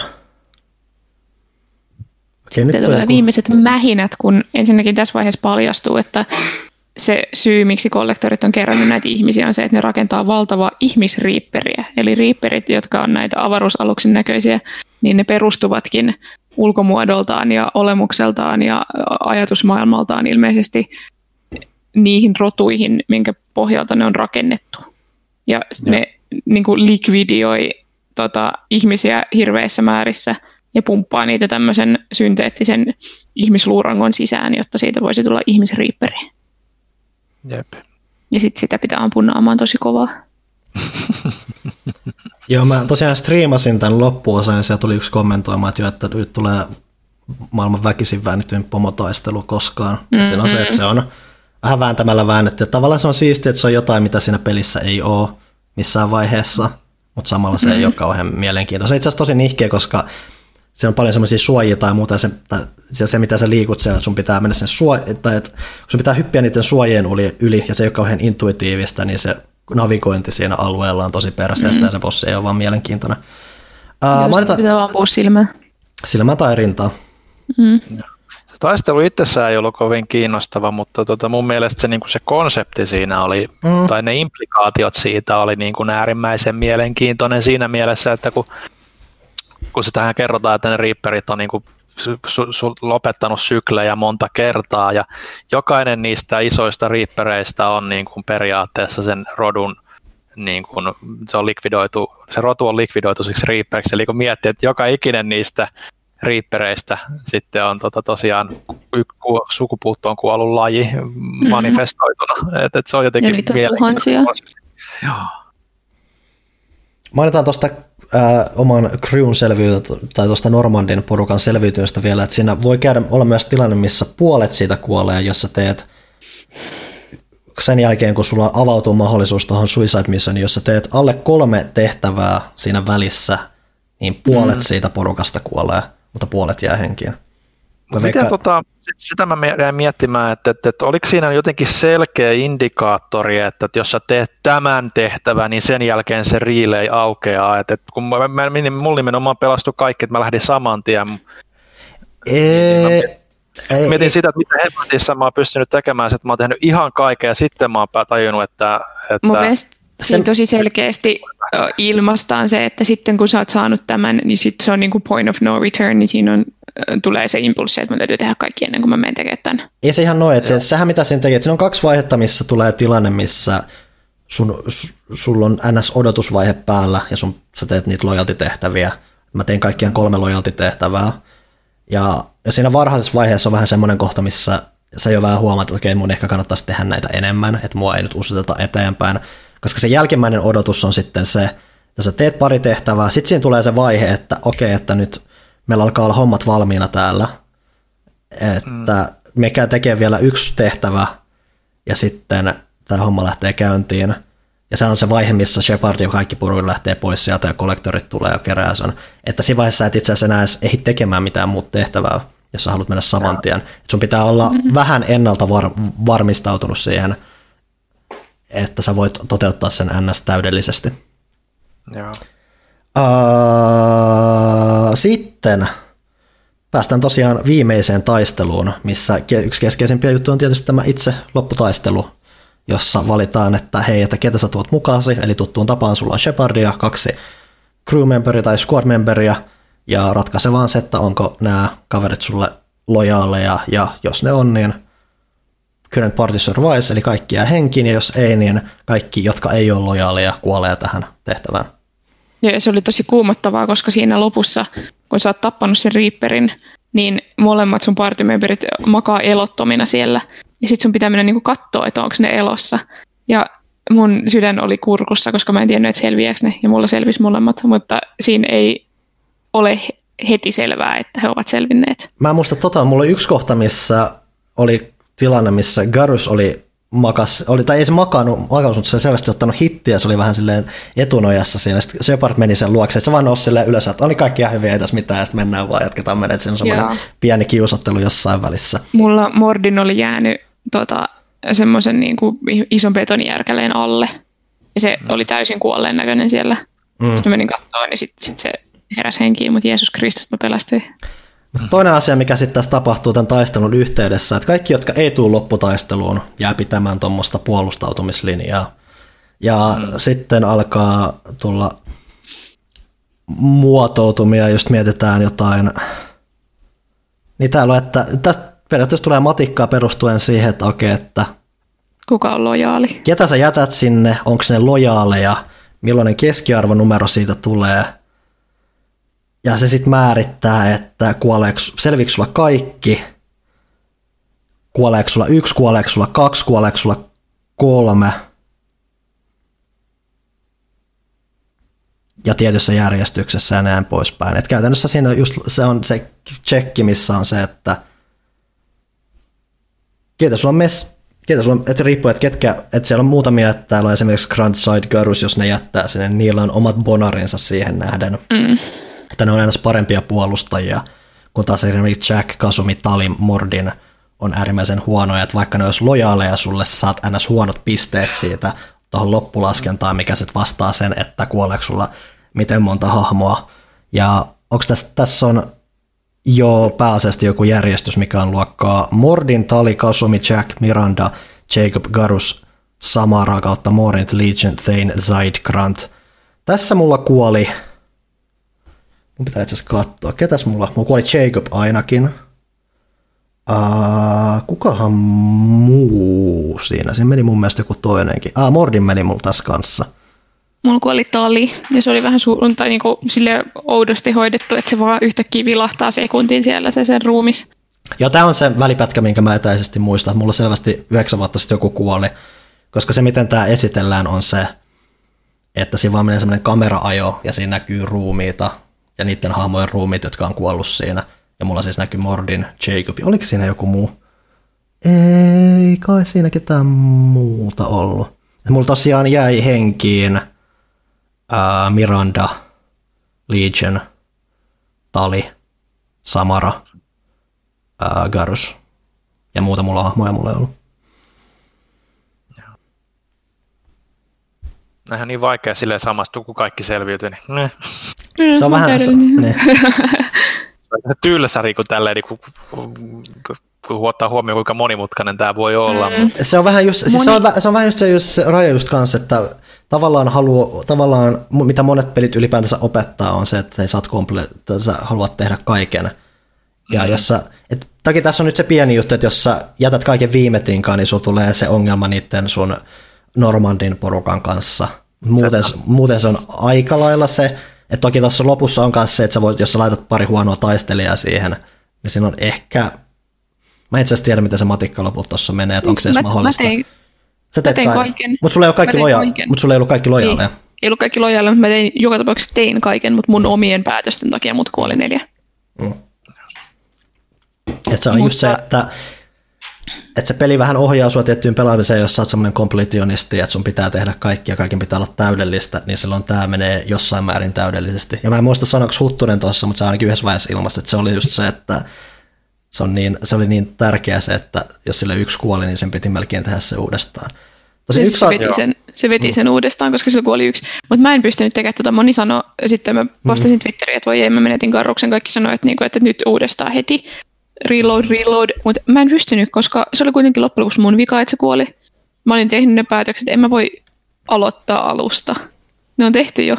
Ja onhan se, että se kertoo jotain, että jos se on oikeasti ollut kivulias kokemus, että sulla on joku hahmo, jonka sä pidät ja nyt se on menehtynyt sun takia, niin se periaatteessa on se, mitä pelin pitäisikin tehdä, että hei, että tässä oikeasti tapahtuu sulle jotain nihkeitä. Toki se, mikä sitten on perseestä, että jos lähtee, että sä voit miettiä sit sitä, että vitsi, nyt mä en näe mitään garusjuttuja Mass Effect kolmosessa, koska mulla ei ole sitä, että mä missaan kaiken, että se on mm.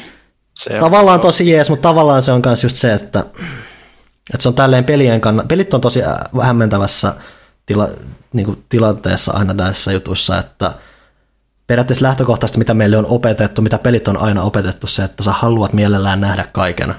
Mm. Kaikki pitää tehdä tai muuta, kaikki rohkaistaan tekemään, ja tämä vähän toimii sitä vastaan. Ja sitten se on just semmoinen vähän semmoinen outo tilanne siinä, että miten mä haluan tämän tilanteen, onko mä ok tämän kanssa, pitäisi mun oppia olemaan ok tämän kanssa. Mun mielestä se on, kyllä mäkin, per, jos mä olisin nyt vetämässä Mass läpi ja vaikka ekaakin kertaa, niin kyllä mäkin pyrkisin siihen, että mä menen sillä lopputuloksella, mikä mulle annettiin siinä. Varjo, jos mä pystyisin Jep. pelaamaan tolleen, että mun mä pystyn tekemään päätöksiä, jotka ei mene luokkaan, että äh, alkaako tämä nihkeilee mulle nyt tässä vaiheessa tai muuta, että, vai että tuleeko mulla se, että mun on pakko mennä tämän järjestelmän mukaisesti, että mä voin olla mahdollisimman mm. täydellinen. Että se on jännä konflikti siellä, joku mitä nyt mä ei varsinaisesti yritä muuten hirveästi taisteluttaa, mutta se on mielenkiintoinen asia miettiä. Että mä mietin viime aikoina, mä oon paljon miettinyt tämmöistä samaa asiaa paljon taas tuon Breath of the Wildin kanssa, missä yksi keskeisimpiä asioita, mitä siinä pelissä on tehdä, on löytää näitä korokkeja. Ja keskeinen juttu niissä korokeissa on se, että niitä kaikkia ei ole tarkoitettu löydettäväksi. Ne on osa mm-hmm. sitä pelimaailmaa, jotta sulla on koko ajan jotain pientä löydettävää.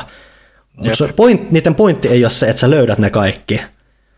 Niitä on niin hemmetisti, että se on vaan Jep. se, että jotta sä löydät niitä, mutta se, mut se, se loppupalkkio, mikä on se joku kultainen pala kakkaa, just kuvastaa vaan sitä, että onneksi olkoon, ja miksi ihmeessä sä edes teit tämän. Koska tätä ei ollut, tämän tar- tämä ei ollut näiden pointti. Ne on vaan täyttämässä Jep. sitä pelimaailmaa sun iloksi.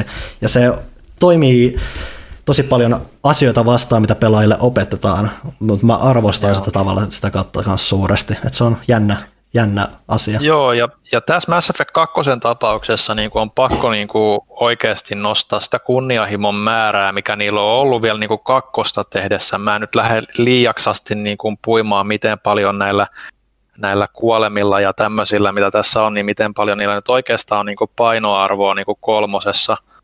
Mutta mut, mut joiltain osin on, ja sitten kuitenkin kun siellä on ne tietyt keskeiset hahmot, jotka niin kuin voi kuolla tässä kakkosessa, niin ne vaikuttaa niin syvällisesti siihen kolmosen olemukseen, että, että, että, että kun ne kaikki hahmot, mitä niin kuin, siellä on niin kuin ne uudetkin hahmot, niin ne ei ole kanssa erityisen kiinnostavia, mm. koska kuitenkin on se maa-angle aika, aika iso, niin ihmiset on aika isosti siinä roolissa, ja kuten todettu, niin ne ei välttämättä ole niitä kiinnostavimpia hahmoja Mass Effectissä, ja, ja, ja ehkä siinä mielessä niin BioVare ampui tässä kunnianhimoisuudessa itsensä jalkaan kakkosen osalta, että kolmosessa ne, miten tämän sanoisit, että nyt liikaa niin spoilaa teille, tai, mutta, mutta Joo, se, miten ne, mä suurin piirtein tiedä, mitä siellä tapahtuu. Se, miten, se, miten, se, miten niin kuin niitä paikataan, niitä puuttuvia hahmoja, niin ei ole lähellekään niin hyvä kuin se, niin, kuin se pitäisi olla. Niin mäkin olen kuullut tuosta, että siellä on ilmeisesti siis niin kuin käytännössä semmoisia kahden markan kopioita näistä kuolleista mm. tyypeistä. Joo, ja mä en nyt tiedä, onko, onko tämä nyt teille liian spoileri, mutta kuuntelijoille ei ole välttämättä, jos ne niin kuin on pelannut, mutta siis se, että ketkä niin kuin on niin kuin miehistössä nytten tullut uutena, niin nehän on tosi loppupeleissä niin kuin minimalistisessa roolissa kolmosessa jo senkin yeah. takia, että kun niistä voi olla niin moni kuolleena, niin mm-hmm. nehän on periaatteessa tosi ne ei ole niin kuin oleellisia monin paikoin mitenkään niin kuin, yeah. niin kuin kolmosessa, sanotaan nyt näin. Niin tota, et siinä mielessä just niin kuin karrukset ja niin kuin talit, jotka voi olla sun crewmembereitä kolmosessa, niin niiden puuttuminen on oikeasti tosi iso juttu. Mm. Ainakin oma, omalla kohdalla olisi ollut. Et no, mä en halunnut kuunnella talin juttuja enää yhtään enempää, se, sitä mä en suoraan, mutta karrus on kyllä harmi. Niin sä oot hirviö, sä ansaitset sun kohtalas.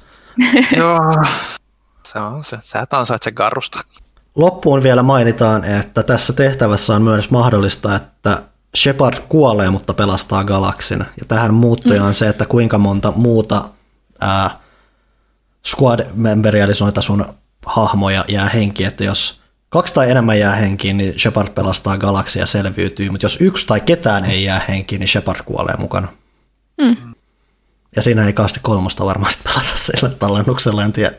Otta, me, mi, mi. Mä en siis tiedä, miten se kolmonen, kai ne sitten se on vaan, se on vaan game over sitten kakkonen niin kuin niille pelaajille. Mm. Sitten siinä on vielä yksi oleellinen päätös siinä lopussa. Aa, tosiaan. Eli kun sä oot lähtenyt sieltä Collector Baseista ja siellä on se ihmisriipperin raunio ja kaikkea, mm. niin tota, mitä sille tehdään. Illusive Man haluaisi säästää sen Cerberuksen tarkoituksiin ja kokee, että siitä olisi hyötyä siinä, että kun se Reaper-uhka on edelleen olemassa, niin sitä dataa ja sitä teknologiaa tutkimalla saataisiin ehkä jotain etua siihen taistoon, mikä on vielä tulossa. Ja mm. sitten, no, kaikki, joilla on vähänkin järkeä päässä, vähän epäilee sitä Cerberuksen tota, motiivia siinä sen taustalla ja mm. on sitä mieltä, että se on huono idea ja olen kuulun myös tähän joukkoon ja räjäytin koko homman. Joo, kyllä. Et se on taas tämä valinta, että se on periaatteessa Paragon valinta. Saat ihan helkkaristi Paragon pisteitä siitä ja mm. näin pois. Vaan toki siinä on se, että sä voit sitten Renegadeinä tehdä sen, että sä nyt joudut tekemään sen Paragon valinnan, mutta sitten siinä tulee tämä loppukeskustelu vielä Illusive Madin kanssa, missä sä voit käytännössä haistattaa sille paskat ja lyödä luurin korvaa ja lähteä menemään. Tein sen. Joo. Ja se on hyvä, kun se on silleen Joker, että niin pistä, pistä poikki. Mm. Lose this line, sanoo siinä. Mm. Se on myös mielenkiintoista, miten tämä sitten lopulta loppuu, että kun mietitään, että, miten, että vaikka tämä on tosi hahmovetoinen ja muuta, ja, niin, ja kuinka vähän sitä ydintarinaa on, niin tämä pelihän loppuu hyvin nopeasti siihen, että sitten siinä on mm. vaan, että näytetään, että okei, ups, nyt ne Reaper, että siis me estettiin tämä uhka ja me jätiin henkiin, mutta nyt ne Reaperit tulee sieltä, ja yeah. oho, mä sanoin kolme. Siinä on tosi vähän sitä purkamista, että siinä lopussa sä voit kyllä jatkaa sitä sun savea ja mennä mm. puhumaan niille tyypeille, mutta ne sanoi joku yhden asian, että olipa hyvä, että sä räjäytit sen Reaper base tai sen Collector base. Ja se on niin siinä. Tosin oli vähän surullista, kun me meni niin kuin vanhasta kokemuksesta tai niin kuin selkäytimestä tuli se, että okei, me menen tänne teinihuoneeseen, ai niin, kuollut. Joo. Ylipäätään ehkä se, mikä niinku itse, itse olisi häirinnyt, mä oon nähnyt näitä loppuja, missä niinku hahmoja kuolee ja miten se niinku loppupeleissä käsitellään, että se on vaan ne arkut siellä mm. lopussa. Niin mun mielestä se on niinku tosi antikliimaksi sitten, tai olisi ollut itselle antikliimaksi, koska on nähnyt niin paljon aikaa ja vaivaa niiden hahmojen värväämiseen ja tutustumiseen, että jos niistä olisi joku kuollut, niin mulle se olisi ollut vähän semmoinen niin märkä rätti naamalle, olisi heitetty, että haist home, että et, et, ja se on vähän hu- huvi... kaivannut vähän enemmän niin kuin purkamista kyllä joo. Se on jo vähän mm. huvittavaa, että se on semmoinen hiljainen hetki, että siellä on nämä aarokut, mutta sitten Shepard kävelee toispäin, siellä on nämä kaikki hengil, hengissä olevat, jotka on, no niin, seuraava haasteeseen. No, yeah. tässä, tässä mitään ole mitään ongelmaa. Jep. Et se on semmoinen vähän oudon, sankarillinen vähän oudossa välissä. Mm, ja se, se, mikä mulla jäi ehkä, tai ei häiritsemään, mutta se, mitä mä toivoisin aina biovaran peleissä, olisi se, että näillä tyypeillä näillä kompanioneilla olisi keskenään mm. semmoisia enemmän suhteita ja dynamiikkaa, että sä vaikka näkisit, että joku toinen suree ystävänsä kuolemaa tai jotain. Joo. Niin no, sitä joo. mä toivoisin enemmän, että se olisi ehkä tehnyt siitä vielä tunteikkaampaa, jos se olisi ollut. Joo, no tätä mä tarkoitin sillä myös niin kuin aiemmin, että olisi kiva nähdä niin kuin niitä tapahtumia siellä mm. laivan sisällä enemmänkin, että, että, että just niin kuin tämmöistä ryhmädynamiikkaa, että sen sijaan, että kököttää aina siellä omassa huoneessa, että tulisi enemmän näitä tämmöisiä luonnollisempia juttuja. Kolmosessa jonkun verran muistaakseni oli siellä ainakin yksi hyvin keskeinen, mitä Johanna ei kyllä tule näkemään, joten, joten yeah. siltä puuttuu oleelliset miehistön jäsenet siihen. Niin tota, Dragon Ageissa sitä oli vähän hoidettu sille, että niillä on tosi paljon banteria niiden kesken, kun sä oot niinku mm. siellä kentällä sen sun partin kesken mua vähän häiritsi tuossa just se, että kun tos on aina vain kaksi tyyppiä sun mukana. Mm. Ja sitten ei oikein keskustele keskenään eikä mitään, niin sitten se jää tosi suppeeksi niiden tunteminen niiden tyyppien. Kyllä. Mutta mut se ehkä, mikä niinku Mass Effect 2 pitää sanoa, että meillä alkaa, tota, Johannan pitää pikkuhiljaa rupea varmaan mm. muille teille lähtemään, niin just ehkä niinku Mass Effect 2 perinnöstä, niinku, mitä itselle niinku myöhempiä osia kun katsoo, niin mun mielestä se niinku oli aika semmoinen peli, joka täydellisti sen, niinku sen tai teki niinku sen kaavan niinku, tuommoiseksi toimintaroolipeliksi aika niinku loistavaksi. Siinä on rytmitys kohdallaan, siinä on kenttäsuunnittelut kohdallaan. Ne on vähän tylsiä tietysti siinä mielessä, ne on semmoisia hyvin samannäköisiä käytäviä ja aika paljon, vaikka siellä onkin niin kuin kulisseissa ehkä jotain, mutta tässä suhteessa niin kuin se toimi sen rytmityksen kannalta niin kuin aivan, aivan loistavasti, että siinä mentiin niin kuin ehkä metsään niin kuin just tuossa Mass Effect Andromedassa, siinä oli paljonkin ongelmia siinä pelissä, mutta just se, että, että siinä kulutetaan niin tuhottomasti aikaa siihen maailman tutkimiseen ja hahmoihin syventymisen sijaan, että et, et, et, ne on ne hahmot kuitenkin, mitkä tekee siitä pelistä itselle tosi,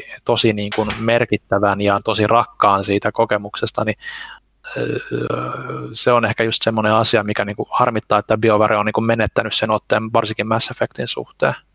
Mm. Kyllä. Et, et, että miten niin kuin, tiedän teistä sitten, että no te olette tietysti pelannut kolmosta tai Andromedaa, mutta niin kuin just, että miten toi rakenne teidän mielestä toimii? Onko se tarpeeksi tiivis, onko se liian löyhä? Minkälaisia ajatuksia se itsessään niin kuin herätti teissä? Mä koin sen rytmityksen vähän, se olisi voinut olla parempi, se olisi voinut, olla, pitä, olisi voinut pitää otteessaan paremmin, koska siinä tosiaan tulee kaksi-kolme missionia siinä alussa, mitkä vie sitä tarinaa eteenpäin, sitten tulee se valtava iso expanse, missä sä saat mm. tehdä ihan mitä sä haluat, ja siinä on hirveä määrä sivutehtäviä tehtävänä noiden loyalty-missioneiden lisäksi. Ja kuten mä sanoin, niin se kyllä palvelee sitä niin kuin ajatusta siitä Cerberuksesta ja siitä, että sä oot semmoinen itsenäinen agentti ja, ja se on haist juttuja ja kaikkea, mutta niin kuin mä olisin itse henkilö tai niin kuin pelaajana kaivannut sitä, että mua oltaisiin vähän enemmän pidetty kädestä, että se olisi vähän tasaisemmin edennyt se tarina. Mua melkein siinä alussa häiritsi, miten aggressiivisesti sitten tuntui silleen, että no niin, tässä on tämä vaihe, tässä on tämä vaihe, että se, sitä vielä pahensi, että sieltä tulee aina se mission complete ruutu silleen tosi äkkinäisesti mm, ja muuta, ja se on tosi karun näköistä ja karun tuntusta ja tuntuu tosi hätäilyltä, että se pelkeen, olisin halunnut sitä ehkä vähän luonnollisempaa, ja just niin, se, että mä, ne kentät on pääasiallisesti aika tylsät, siellä on välillä tulee joku aukko, missä sä voit käydä hakemaan vähän lisäkrediittejä, joita sä et melkein lopulta käytä edes mihinkään ja muuta. Että... Ja siis mun mm.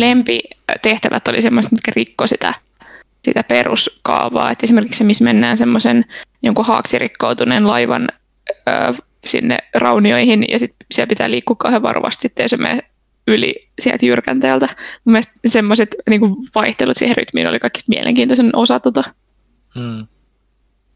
Joo, ja siis niin kuin, no Andromedan pohjalta niin kuin vielä on just sanottava, että, että, että, just, että, että, että kun tuossa on noin kentät, noin niin kuin selkeitä kenttiä, niin se tavallaan se suunta, mitä nimenomaan siinä olisi niin kuin itse kaivannut, kun graafiset tehot ja niin kuin suorituskyvyt parannettu, olisi nimenomaan niin kuin panostettu just niihin niin semmoisiin, vaikka olisi, olisi niin kenttämäisiä, niin että niistä universumista tehtäisiin näyttävämpi ja monipuolisempi sen sijaan, että se isketään vain geneeriseen open worldiin, jota sä tutkit sitten niin kuin ihan tuntikausia ilman, että mitään oikeasti konkreettista tapahtuu. Että ne meni niin kuin, että Mass Effect 2, vaikka se niin kuin, ja kolmonenkin, että vaikka ne niin kuin, ei ole täydellisiä, siellä on semmoisia pieniä niin kuin just rytmitysongelmia ehkä ja, ja, ja niin kuin, hiomattomuuksia, niin ne oli aikaansa nähden niin kuin, tosi hyviä mutta mut, mut sitten ne meni niinku oikeasti niinku ihan väärään suuntaan siinä. Ja totta kai myös se, että kun ei ollut, oli B-tiimi, jolla ei välttämättä ole samanlaista niinku rakkautta sitä universumia kohtaan ja yritetään vaan niinku kierrättää niitä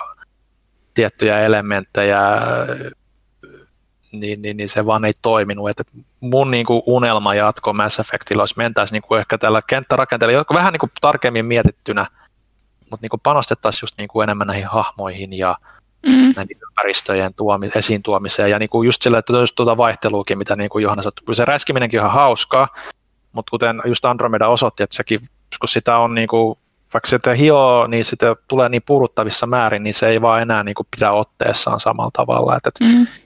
erinäisiin kokonaisuuksiin, pieniä kokonaisuuksia, jotka nivoutuisi yhteen, niin se olisi niin, kuin niin paljon parempi ratkaisu, mutta tämä open world-villitys vaan peleissä niin kuin on mennyt ihan, ihan yliäyräiden mm. mun mielestä. Ja siis siihen nähden toi on mielenkiintoinen ratkaisu just, ja ylipäätään se, että vaikka sulla on niitä muutamia ns-avoimia alueita, niin niissäkin on tiivit paikat, mitä sä käyt tutkimassa ja näin poispäin, että siis se on ehdottomasti, mä tykkään siitä. Siinä on vain just se, että se, varsinkin tänä päivänä ne kentät muuten tuntuu vähän tyhj- tyhjiltä ja yksulotteisilta, mitä se nähdä, mitä tänä päivänä ehkä pystyisi tekemään paremmin. Että... Mm. Mutta joo, että mieluummin just kanssa just se, että mä ymmärrän, miksi kun Andromeda ja ehkä Inquisition on mennyt just sitten mennä avoimempaan suuntaan, mutta sillä avoimuudella sit pitäisi oikeasti joku keksiä jotain, tai sitten vaan suosiolla oikeasti tekee semmoisen, että hei, meillä on tiiviimpi rakenne ja me käytetään sitä tiiviyttä hyödyksi mieluummin kuin että yritetään tehdä jotain turhan laajaa ihan vaan laajuuden nimissä. Inquisitionhän oli ihan valtava yliampuminen siihen toiseen suuntaan, että se oli niin kuin laaja laajuuden ja siinä ei ollut mitään tota, niin kuin substanssia suurimmassa osassa. Miten se nyt menikään 5, 6, 7, jopa 10 tuntia siellä Hinterlandsilla, Winterlandsilla, mikä se oli, ennen kuin toiset sieltä pääsee pois halutessa. Joo, siis 130 tuntia mä sain siihen upotettua, että se on aika eri koko luokkaa ja suurin osa siitä ei ollut mitään hirveän oleellista. Jep valitettavasti Mass Effect meni siihen suuntaan kanssa, mitä mä pelkäsin jo silloin, kun Andromeda julkistettiin, että toivottavasti se ei mm. mene siihen, mutta no, katsotaan nyt, mitä BioVare saa sitten jatkossa aikaiseksi, saako, saako mitään ihmeempää. Se on kyllä jännä. Mutta onko tässä meidän suuri erikoinen toimintatonni Mass Effect Special kyllä. pelaaja 255 jakso siinä? Vielä kiitos Onni Ojanperälle, joka tämän mahdollisti. Kyllä, kiitos. kiitos. Toivottavasti olet saanut rahoillesi vastin, että ainakin tuntimäärällisesti kyllä pitäisi, pitäisi toivon mukaan olla ihan tyydyttävä. Kyllä, tästä Joo. tuli lopulta aika semmoinen perusjakso. Mä haluan Joo. vielä niin selventää, että jos joku ajatteli, että kuka, kuka hullu maksaa tonnin ja mihin se tonni on mennyt, että ei, ei sillä nyt niin kuin pelkästään meidän Mass Effectiin maksettu, vaan, vaan se menee siihen, että esimerkiksi kun suurimmaksi osaksihan nykyään pelaajakästiä rahoittaa mainostajat, joille olemme myös hyvin kiitollisia, jotka on tosi tärkeitä pelaajakäsin toiminnan suhteen, mutta koska ajat on todella epävarmat tosi monesta syystä, niin se, että me saadaan tämmöistä suoraa rahoitusta, niin se käytännössä varmistaa, että vaikka, vaikka mainostajien tai minkä muun tahansa kanssa kävisi jotain, niin pelaajakästä pystyy jatkamaan toimintaansa, koska meillä on siis tulon lähde tästä muutenkin. Ja Joo, tämä, ja siis, sano vaan. Tämä koskee sekä toimintatonnia että niitä paljon pienempiäkin paketteja, koska pienistä puroista tulee iso virta tai jotain sinne päin. Joo, ja siis niin kuin, se, se just niin kuin ihan totta, niin kuin Johanna sanoi, että meillä on monta kertaa niin kuin puhuttu sitä, että onko, onko pelaajakäst oikeasti niin kuin sen, siihen käytetyn ajan arvoinen juttu mm. loppupeleissä. Että et rahallisestihan se aiemmin ei ollut, että kun eihän se tuonut meille yhtään mitään, niin se on ollut monta kertaa tapetilla niin kuin puheessa, että, että no mitä me tehdään tämän kanssa, että niin, niin tämä niin kuin on semmoinen ihan selkeä katalyytti, että tämä on sen arvoista, että me tehdään mm. sitä. Et toki myös se, että ihmiset tilaa lehteä, niin kuin aiemmin on ollut se, että kannustetaan, että tilataan lehteä, se on kanssa erittäin tärkeä lähde, mutta tämä niin kuin on semmoinen niin kuin suorempi niin kuin ehkä myös niin kuin meitä ylempä, ylemmällä tasolla oleville ihmisille yrityksessä, että tämä ei ole niin kuin ajanhukkaa, vaan oikeasti mm. tärkeä osa meidän brändiä. Niinpä.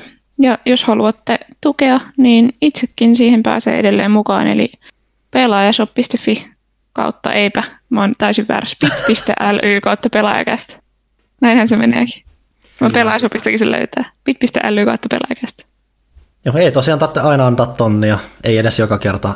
Siellä on ne 5 ja 30 euron setit myös, jotka auttaa tosiaan. Että Joo. Ei painetta sen suhteen, että älkää meidän takia itseänne laittako kuitenkaan vararikkoon. Ei. Kiitos Onni ja kiitos kaikki muut. Kiitos BioVare. Kiitos BioVare, kiitos Mass Effect. Kiitos myös Miika Huttunen, joka vieraili Joo. tässä jaksossa. Vähän ääniongelmia, mutta ehkä kuulemme häntä seuraavalla kerralla, ensi viikolla sitten vähän laajemminkin pitkästä aikaa. Ja hei, kiitos tota Johanna ja Panu teillekin molemmille. Oli kiva jutella tästä mulle ainakin varsin rakkaasta pelistä ja kuulla vähän teidän näkökulmia siitä vähän tuoreemmaltakaan. Joo. Heippa. Näin. Hei hei.